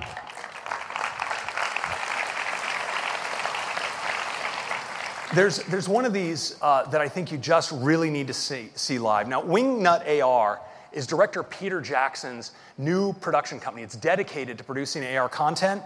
Uh, we all know Peter Jackson from his incredible cinematic work on movies like the Lord of the Rings series, but he's now really excited about AR. And to show you what he has in the works, I'm thrilled to introduce Wingnut AR's creative director, Alasdair Coull. Alasdair.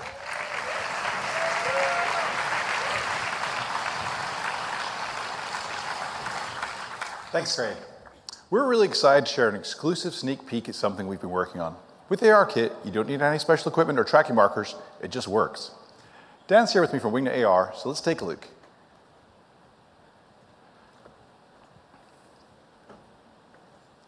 Here we're using ARKit to detect the plane of the table, estimate its size, and lock our content onto the surface. And since this is augmented reality, you folks are all in the shot too.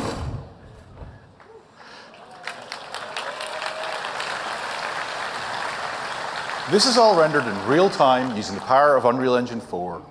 We're at a remote outpost on a desolate world where supplies are scarce. Airships come here to refuel, get repairs, and to trade.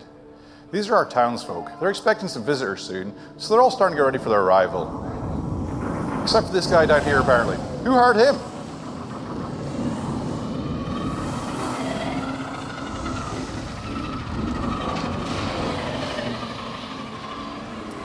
That's our airships arriving now. And what's really cool here is that with the ARKit's tracking, you can get in really close and choose how to view the action. It's like you're the director of your own experience. Oh, looks like some raiders are attacking.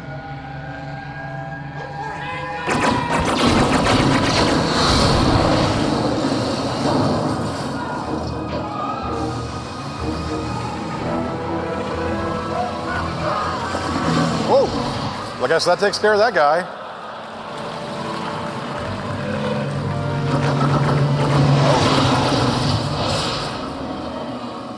Wouldn't it be cool to have airship battles like this in your own living room?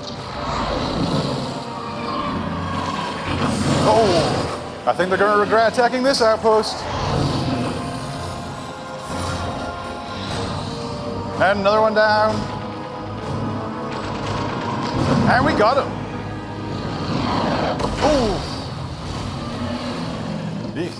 Well, that didn't end well for anyone. But our heroes are limping away to fight another day. So that's one of the things we've been up to at Wingnut AR. And the fact that ARKit, thank you.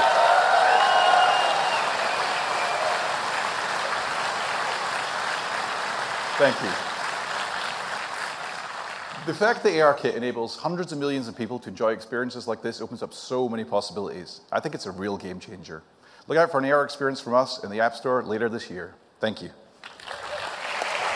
Thank you. So, what do you think?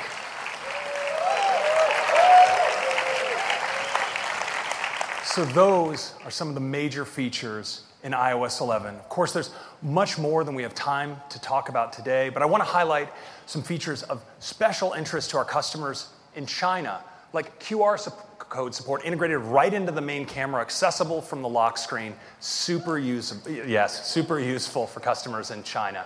So that's our update for iOS 11. I'm going to turn it back to Tim. Thank you. That's right. iOS 11 is absolutely jam packed with great features, and I can't wait for you to get your hands on the new App Store and ARKit. Number five, an important part of the iOS story is, of course, iPad. iPad has completely changed the way we work, play, teach, learn, and create. It's truly a magical piece of glass that transforms into anything you want. We've been pushing the boundaries on iPad, and today we're going to push them further than ever before. And to tell you all about it, I'd like to invite up Jaws. Jaws?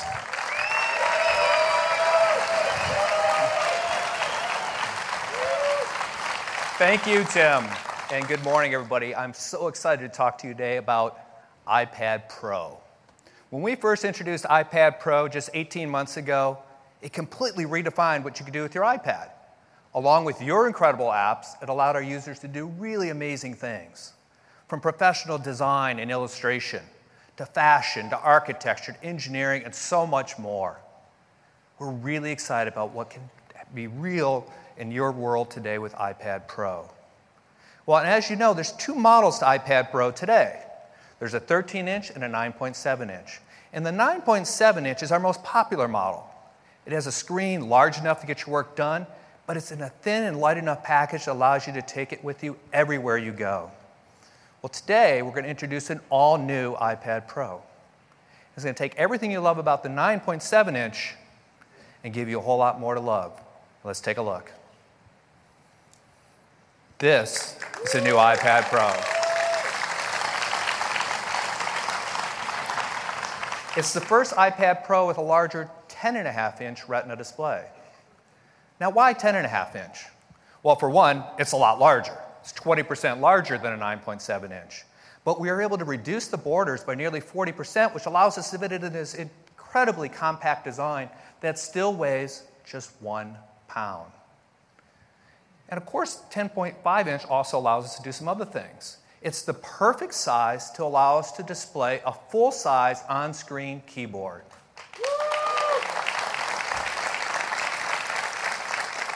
It's also the perfect size to allow us to have a full size smart keyboard as well. And when we deliver the smart keyboard, we're going to have support for more than 30 languages at launch, including Chinese, and for the very first time, a Japanese JIS keyboard. Now, iPad Pro has always had the best displays in the industry, and both sizes are going to get really incredible new displays today. They're the best displays that we've ever made. They're packed with incredible features like True Tone for automatic white balance, P3 wide color gamut for the best color, ultra low reflectivity, the best in the industry, and they're 50% brighter with 600 nits. And this extra brightness and the P3 wide color gamut means that with iOS 11, you'll be able to display HDR video for the first time on an iPad for a really immersive cinematic experience. They're truly awesome displays. But our biggest breakthrough is a feature we call ProMotion. So, what is ProMotion?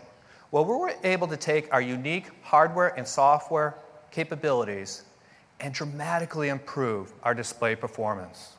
Now, typically, up until today, mobile displays have refreshed at 60 hertz, means they update their content 60 times every second. Well, on the new iPad Pro, we've doubled that maximum refresh rate to an incredible 120 hertz. So, what does that mean to you? It means that all of your motion content on your screen is going to be smoother, crisper, more responsive. Now, this is something you have to really touch and feel yourself to appreciate because our projection systems just aren't capable of doing those type of refresh rates. But I'll tell you the difference is dramatic. And when you scroll, it's buttery smooth. Now, the higher refresh rate also means that it works even better with the Apple Pencil. We already have the industry leading performance for drawing and writing with the Apple Pencil, but with ProMotion, it gets even better. It's more responsive and it reduces our latency to an industry best 20 milliseconds. So, drawing is incredibly fluid and even more natural. You're going to love using the Apple Pencil with the new iPad Pro.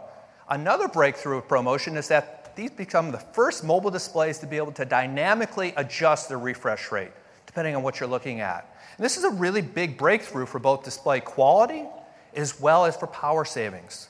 So when you have fast moving content, they can update quickly. But they can also update slower when you don't need that type of refresh rate. For example, a still image. This allows us to save a lot of energy and give you better battery life. So hopefully you see why these are not just the best displays that we've ever made, but we think they're the most advanced displays in the planet. Next, let's talk about performance. iPad is already best in class for performance, but we're not resting on our laurels. These are the fastest we've ever created.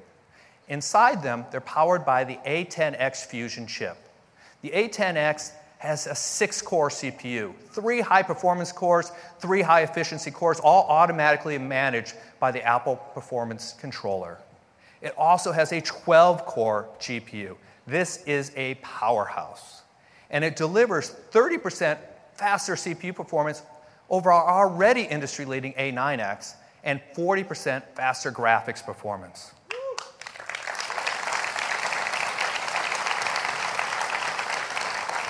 Our chip team has done just an amazing job over the years with the performance improvements, and the results have been staggering. They're delivering an industry leading graphics performance that's more than 500 times the original iPad from just a few years ago. But of course, numbers only tell part of the story. To demonstrate the real world performance of the A10X and the new iPad Pro, I'd like to invite Ash Hewson of Serif to give you a demo of their new pro photo editing app called Affinity Photo. Ash? Thanks, Jules. So I'm thrilled today to be able to show you the iPad version of Affinity Photo. This is a truly high-end professional photo editing tool. And on this latest iPad Pro, we can achieve levels of performance which are simply unattainable on any other device. And I'm going to try and show you that today by creating a movie poster. I've already set up a few layers. I've kind of got this great background some stormy sky. I've got a turbulent sea and this ship. Now, the first thing you'll notice when you're using this is that as you're kind of moving layers around, rotating them, or even just sort of panning and zooming around your work. I'm seeing all of this now at 120 frames a second, so it just feels incredibly smooth. But when you come to edit layers, because of metal, we can achieve performance more than four times an i7 quad-core desktop PC. And I'll show you what that means. On this sea, I'm going to apply a 12 filter.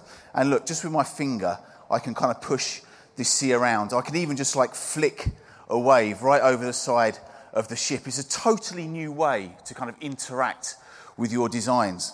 And actually, everything's this fast. So let's say I wanted to set this ship on fire, for example.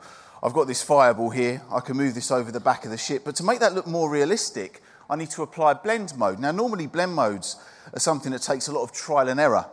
But now, look at this. I can just scrub down here and I get an instant preview of all of the different blend modes. So it makes it really, really easy to select the right blend mode that I want. Now, of course, everything I've done so far, I've done using touch. But with iPad Pro, we have the best stylus that's ever been made. And we can do some great stuff with Apple Pencil too. A really good example of that is our lighting filter. So here I choose lighting, make that a bit bigger. And look, I can actually control now the angle and the tilt of that light using Apple Pencil. There's no latency whatsoever. So it's a really immersive way to work. Now, I said at the start I was creating a movie poster. And in fact, what I'm actually doing is creating a pirate movie poster. So now I need a pirate. And I've got Captain Jack Sparrow here. But at the moment, of course, he's on the wrong background. So what I need to do is cut him out. And I'm going to use some selection tools to do that. So to start with, I'm just going to do, and you can see how quick it is to do a really quick selection with pencil to sort of snap around the edges. But of course, with selections, what often happens is you need to do a much more accurate selection around hair. And to do that, we're going to do a selection refinement. This is something that takes a huge amount of CPU power, but on this latest iPad, it's twice as fast as ever before. And you can see pretty much instantly, I get a selection down to individual strands of hair.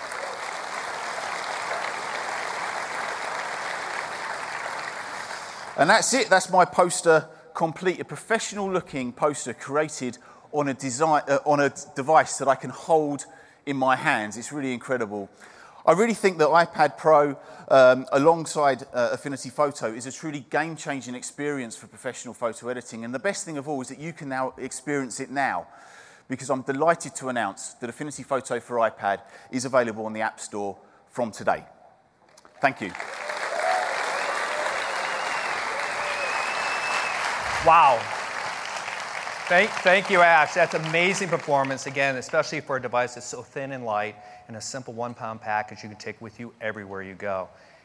And what's also cool is despite all this performance, the new iPad Pro still delivers the same all day 10 hour battery life that our iPad users love. Next, let's talk about cameras. The new iPad Pro features the latest camera system from our iPhone 7. That means the same high performance 12 megapixel sensor with optical image stabilization. And it has the ability to even capture and, of course, edit 4K video on the go. They're absolutely fantastic cameras. The front facing cameras from the iPhone 7 as well, with all of its great features, like wide color gamut capture, auto image stabilization, and the entire display can light up to become the world's brightest and largest retina flash. We have great accessories as well.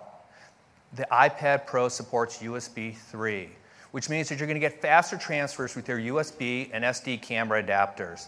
And this also, we also support fast charging, means any of our USB C charge adapters will now allow you to charge at half the time. And we have great new smart covers. We have available in polyurethane, and then we're bringing back the popular leather as well. And then we've designed an all new leather sleeve with a built in storage for your Apple Pencil. So that's the new iPad Pro family, a lineup with the world's most advanced displays, including a brand new 10.5 inch size and incredibly compact design, powerful new A10X Fusion chip, incredible new cameras, and of course, as you would expect, we make all these in incredibly environmentally friendly ways. We're also going to double the amount of memory that comes at the beginning of these configurations. Both, both sizes will now start with 64 gigabytes of memory.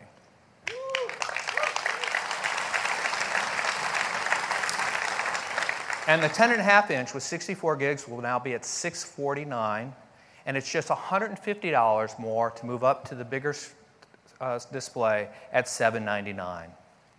We're also going to have configurations in 256 and 512 gigabytes, half a terabyte of storage in an iPad. And as always, you can get any of these models with LTE as well. So, this is the new iPad Pro. You can order them today. They'll start shipping next week. And of course, because they're shipping now, they're going to ship with iOS 10, but you'll be able to easily update to iOS 11 as a free update this fall. But you haven't heard the full iOS 11 story yet as relates to iPad. So I'd like to invite Craig back to the stage to tell you about some incredible iPad features coming in iOS 11. Thank you. Hey, everybody.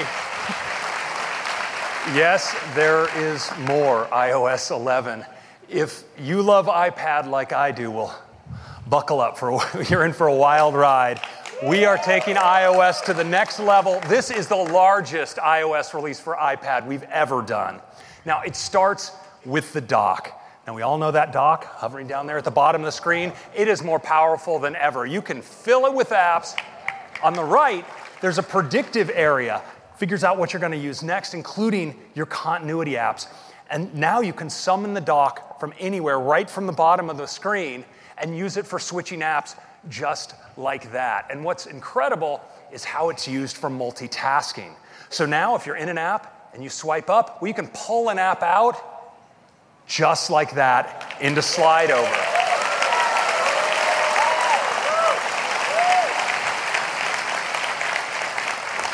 Now, of course, you can snap your apps into split view, but what's really cool is the new app switcher because it preserves all of your spaces with your app pairings. It's really great.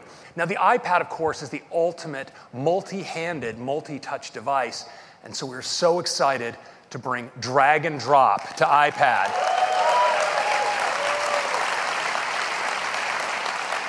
You can drag images, you can drag text, you can drag URLs, you can multi select and multi hand drag. It's a drag fest. Now, it's incredibly productive, but of course, sometimes you have to type, and so we've made the keyboard even more productive as well. You can now flick on keys to access punctuation and numbers, all without switching planes. It's super fast and super easy.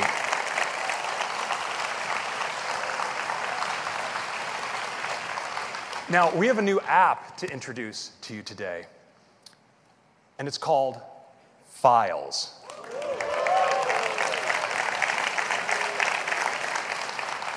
Files brings together all your files on your iPad. It supports everything you'd expect nested folders, spring loading, list view, favorites, search, tags, and it has this beautiful recents view that pulls it all together across all of your sources because it supports not only iCloud, it also supports third party storage providers like Box, Dropbox, OneDrive, and Google Drive. And they're all right here in your sidebar. You know what? Let's do a demo. Take our first look at iOS 11 on iPad. So here we have our new dock at the bottom. Now I can easily drag right into the dock, just like this. It's a great way to launch apps, as always, but now it's also a great way to switch apps. Just tap like that. Now, if I want to multitask, check this out. Drag it out, it's right there. Now I can slide it off the screen. I can now slide it over here. Both these views are completely live. I can go into split view just like this. but I want you to check out the new app switcher. I'm just going to swipe up from the bottom and keep swiping. It Goes back like that. Let's do that again. That is so great. It's that easy.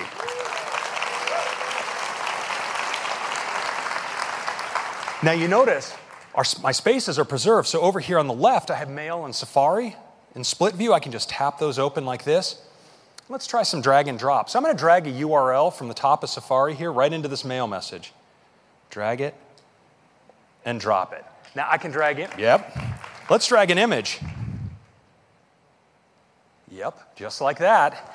Now, I want to focus just on mail because I'm going to show you dragging across spaces. So let's go into photos. I have some uh, great photos here of some potential uh, drone protection options for the new campus. So I'm going to start a drag, but watch this. With my other hand, I'm going to tap. I can add to this selection just like that. And I can even swipe up with my other hand into multitasking. Move over to mail and drop.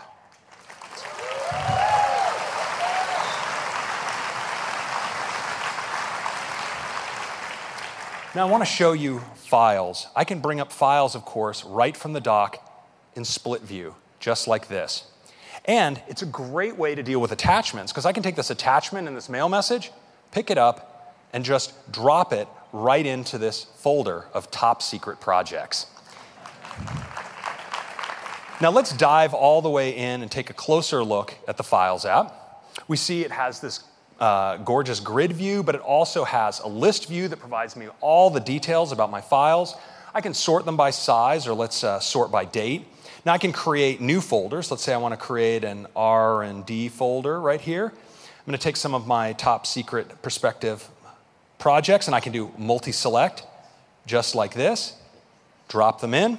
Now I can also take the folder, drag it right in to my favorites, and these are synced across all of my devices. And if I want to tag a file, of course, I just drag it right on there and make that one important. And you notice, in addition to iCloud, here on the left, I have accessed all my cloud providers like Box. So you can see I have files here I'm using and folders that I'm using for collaboration. And that includes this drone defense proposal right here, uh, pr- presentation. And I want to show you when I go into the recents view from the tab at the bottom, notice I get a view across everything, including that one uh, inside a box. I'm going to tap into that keynote presentation, and for my final act, I want to show you how I can use files directly from the dock. Just swipe up. If I tap and hold, I get access to my recent assets. I can just pick this up, drop it down, just like that. And that is a quick demo of our productivity features on iPad. Now, next, I want to talk about Apple Pencil because Apple Pencil has really created a whole new way of working on iPad. And with iOS 11, we've integrated it deeply into the system. Now, it starts with markup because you can mark up anything you can quick look. You can take Safari content, we create it into a continuous scrolling view that you can mark up. And you can actually do this with any app that supports printing because we have a create PDF option that'll create a markup PDF. It's a really great way uh, to mark up anything and share it.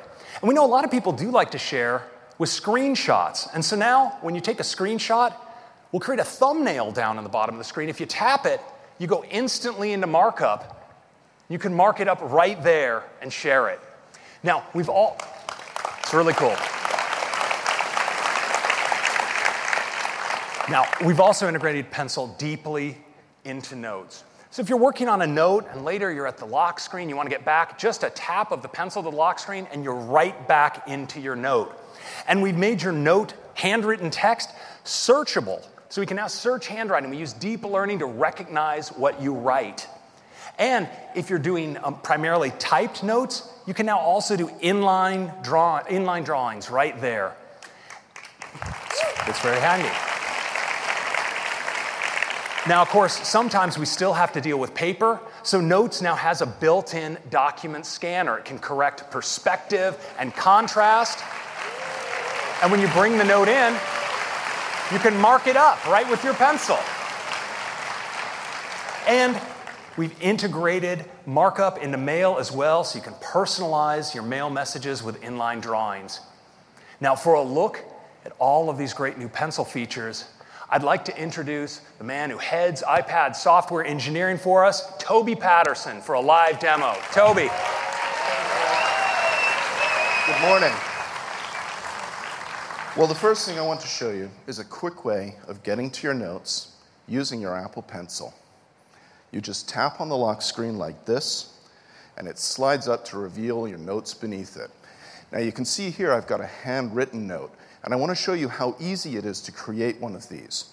Uh, watch at the top of the note here as I edit the title just by putting the pencil down and writing like this after the 2017 keynote. It's as natural as putting pencil to paper. Now, something paper can't help you with is finding your notes again later. We're using machine learning to recognize your handwriting and index it in Spotlight. Let's switch into Spotlight now, and we'll search for that text that I just wrote out. You can see here I've got the new Flick keyboard, which makes it really easy to enter numbers just by swiping down on the keys like this. And you can see there it's already found my note as the top hit, even with my atrocious handwriting. We'll just tap on that, and we're back at the note.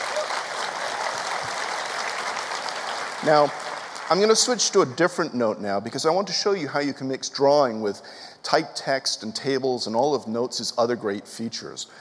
This is a note that my young daughter shared with me as part of a school assignment where she had to work with her parents to develop an idea for a new app.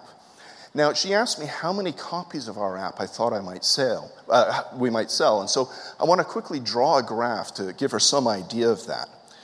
I'm just going to press down here with the pencil to make some space for my drawing. And uh, we can take that little grabber and open up some more room. Now, I am really bad at drawing, but I just love doing it. And what's great about drawing on the iPad is it works the same way as it does with paper. And that means it's really easy for me to draw really badly right here. Watch, I'm just going to put the pencil down, and uh, just like that, zoop. It's so simple, and I think you're going to have a lot of fun rediscovering the joy of drawing. But uh, let's move on now. So, my daughter's learned a few things from me about how Apple works, and before I left this morning, she gave me an NDA to sign. I'm going to use the new document scanner and notes and my pencil to take care of that in a snap. We'll just tap the plus button here to bring up the document scanner, and all I need to do is point the camera at the piece of paper. Notes will take the picture automatically, even straighten the page up. We'll open it up full screen here, and now I just fill in the blanks with my pencil. And just like that, I've got a signed copy of the NDA saved away in my notes. Now, I see my daughter sent me a message, and it must be pretty important if she's interrupting my demo. So if you'll excuse me, I'm just going to tap on that and see what she has to say. Wow, an offer for $100 million is really pretty thrilling. Um, I need to send this to my wife right away. I'm going to take a screenshot of this, and then we'll tap on the thumbnail here to open up our new screenshot editing UI. From here, I can crop it down to just the part of the image that I want to send. I can scribble a quick note with my pencil, and then I can bring up the share sheet to send it off to my wife right away. So these are just a few of the ways that you can use your pencil with your iPad in iOS 11. Back to you now, Craig. Thank you.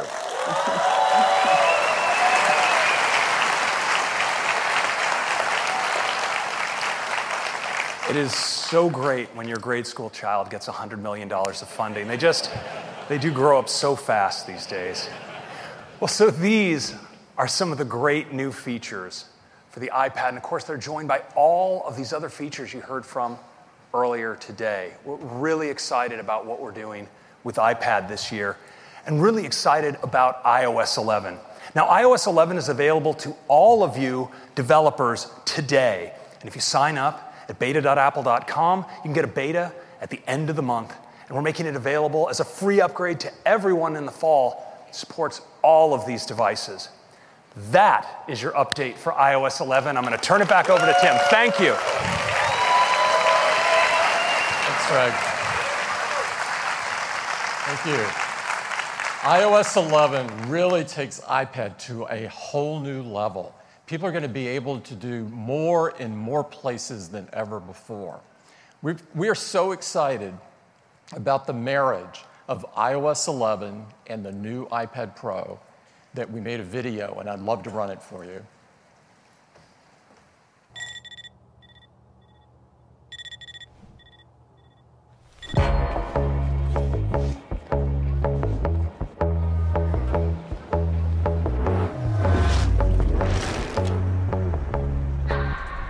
keep my hands on myself.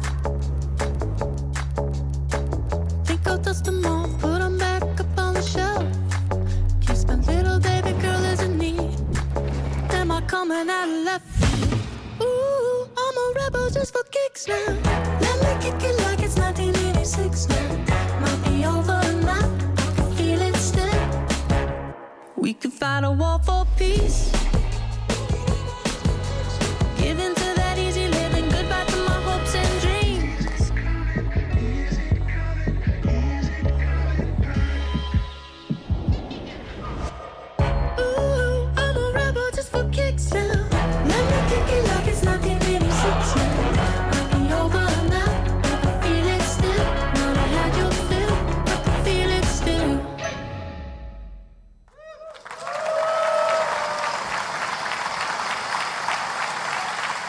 I hope you're as excited about the new iPad Pro and iOS 11 as we are.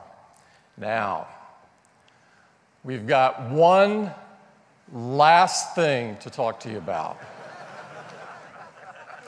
Let's turn our attention to music. Music has always been a part of Apple's DNA. We first revolutionized the music industry with iTunes. Then we forever changed the way people listen to music on the go with the iPod. And today, iPhone has become the best portable music player in the world. And it's even better when it's paired with Apple Music. You now have 40 million songs in your pocket. And when you add AirPods, it brings an absolutely magical experience to wireless audio. Now, so we have such a great portable music experience. But what about our homes? We think we can do a lot to make this experience much better. Just like we did with portable music, we want to reinvent home music. And I'd like to invite Phil up to tell you all about it. Phil. Thank you.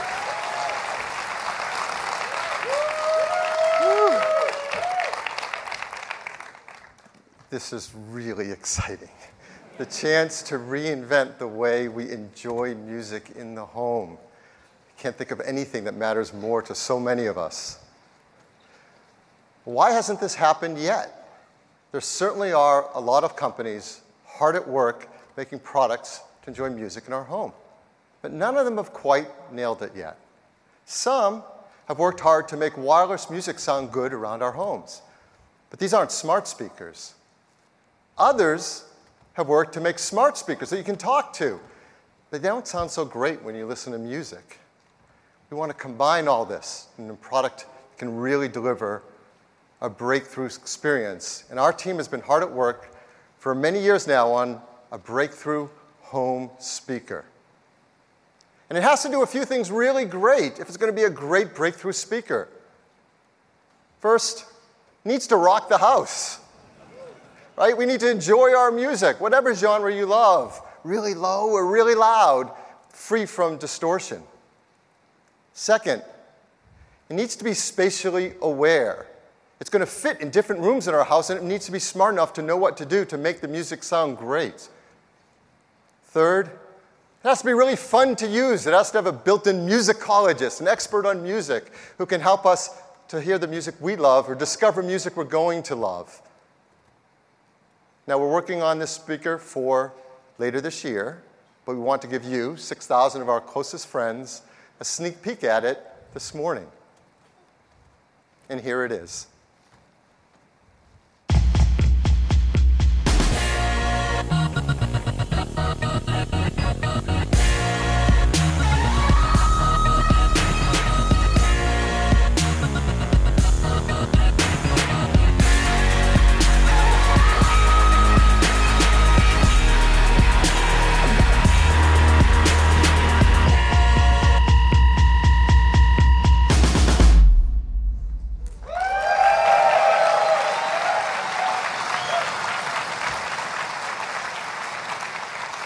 Is absolutely beautiful, and we call it HomePod. Yes.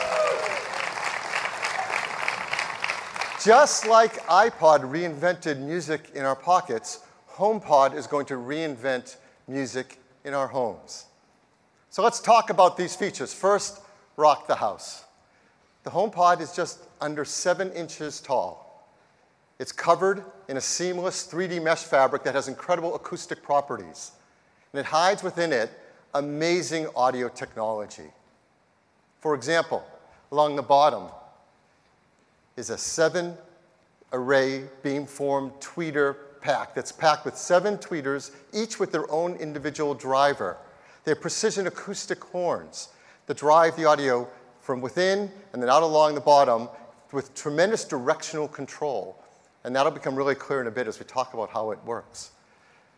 It has a really big woofer, a four inch woofer, upward facing with a large motor to move a lot of air there's automatic bass equalization and dynamic software modeling so that as we turn the volume up, it's free from distortion. And all of this is controlled by an Apple A8 chip. Yes, the same chip that powers the inside of our iPhone is inside HomePod. It's perhaps the biggest brain ever in a speaker, and it does some incredible things.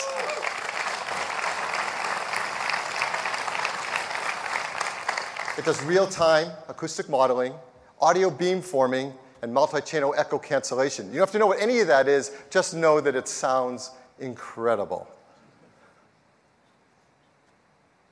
Next, talk about this spatial awareness. What does that mean? Well, you plug in your HomePod to AC and it gets its music wirelessly. And it's compact enough that you can put it most anywhere in your house. You can put it on a table, on a shelf, against the wall, in a corner, and it intelligently and automatically detects the space it's within. And it uses that information to adjust the audio, to balance it, and take full advantage of the environment and create a very spacious sound. Now, we want to give you a sense of what that experience is like. So, we want to play some music in this room and show you a visual simulation to give you an understanding of some of the technologies it's using and how it's adapting them to make an incredible sound out of this compact speaker. So we're going to start by playing an audio track, and it'll be a full mix, and then we're going to break it down into some of the components that the HomePod controls.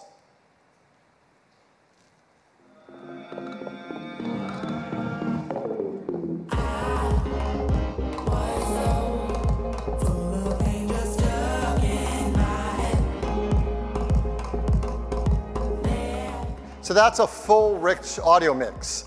But within it, HomePod detects the center vocals and can use beamforming to direct that.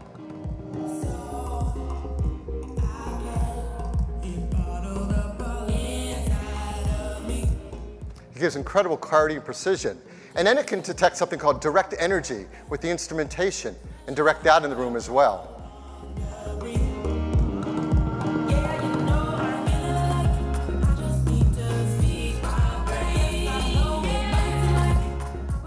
Addition to that direct energy, there's something that's usually missing in music ambient audio, the backing vocals and reverb.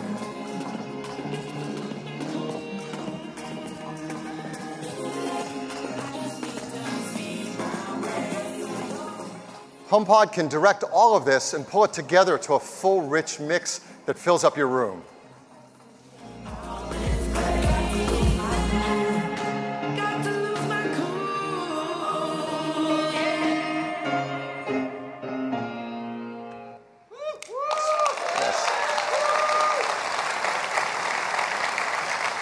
It's a really remarkable experience to hear this kind of a spacious sound come from such a compact speaker.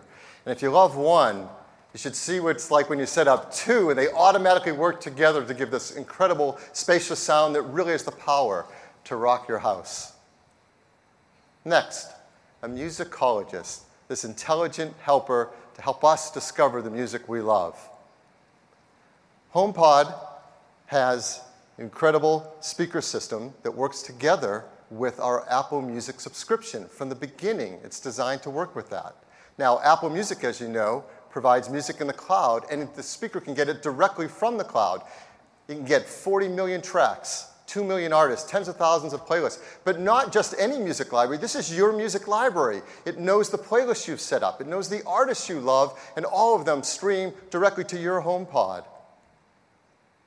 It works with an array of six microphones around the middle. So as you talk to it and you say those magic words, Hey Siri, you see a waveform light up on top, and now it can respond to your commands and help serve up the music you want to hear.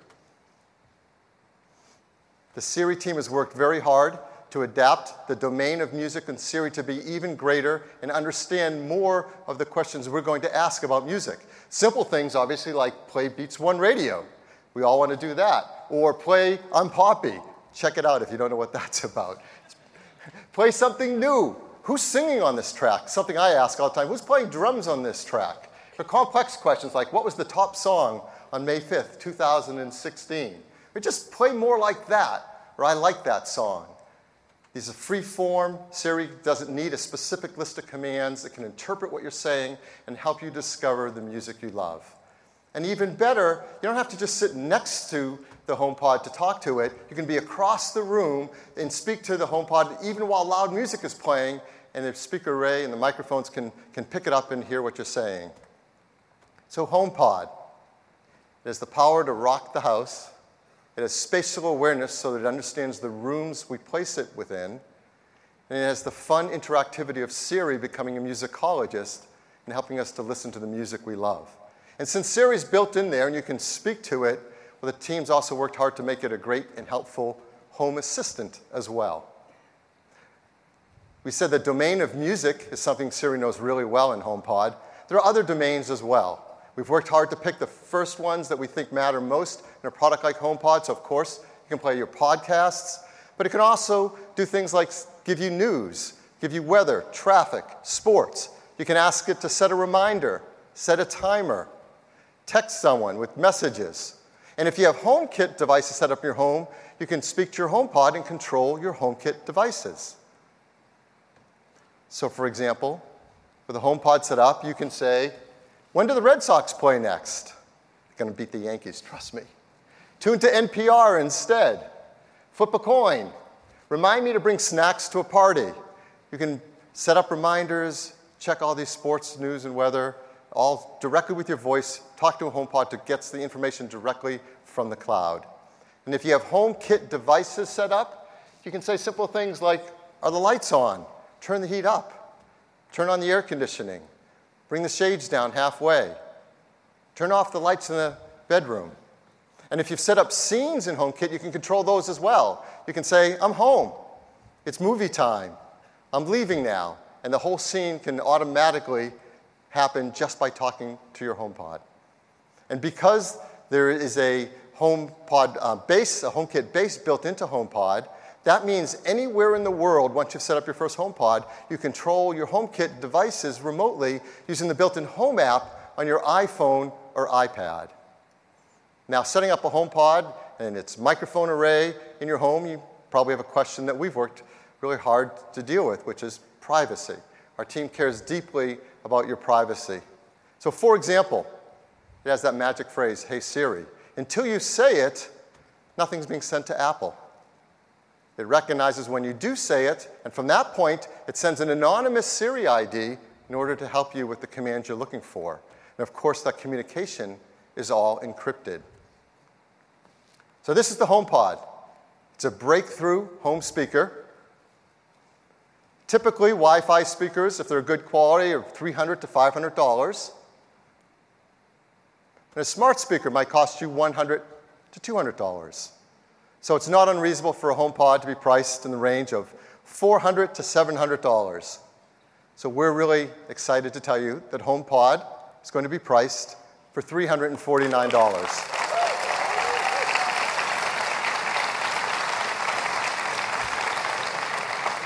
Comes in white and space gray. It'll start shipping this December, first in the US, the UK, and Australia, and then next year we'll start bringing it around the world. So that's HomePod. Back to you, Tim. Thank you. It is so cool. We really believe it's going to take your home music experience to the next level. Now, it's been an incredible morning. We've shared with you lots of things this morning, and all of them are shipping this year. Some now, some in the fall, and others at the end of the year. We got started with WatchOS, more intuitive and intelligent than ever before, incredible new features to help us live a healthier life. macOS High Sierra, great refinements and technologies that will push the macOS experience forward. Updates to MacBook, MacBook Pro, and iMac, faster and more capable than ever before.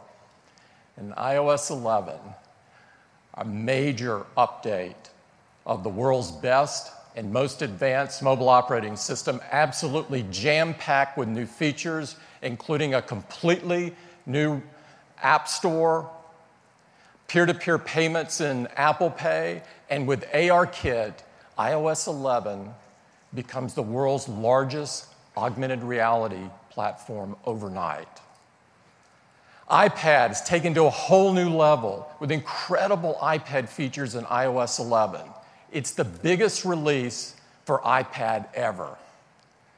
And of course, a new lineup of iPad Pro with an all new, perfect 10.5 inch size with advanced displays, powerful new features, that enable people to do more with their iPads than ever before. And we gave you two sneak peeks iMac Pro, an entirely new workstation class of products that we designed specifically for our Pro users, and the HomePod, a breakthrough home speaker with amazing sound and incredible intelligence. It will reinvent home audio. Now, we have a hands on area for the press set up to, uh, to attend immediately after the keynote. And for all developers, we welcome you to come by from 4 to 7 p.m. this evening. We've got over 100 sessions planned for you this week and over a thousand Apple engineers here to spend time with you, so take advantage of, of, of the time. Tomorrow, we've got a special fireside chat planned in the morning in this room. And someone will be joining us that's devoted her entire career to highlighting and encouraging young people, women, and doers. I'm very excited to tell you that Michelle Obama will join us.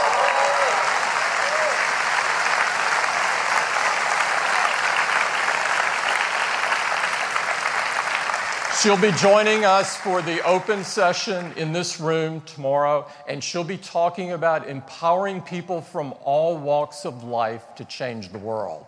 This is a very special treat, and I encourage everyone to come. I hope everyone here has a fantastic week. Thank you.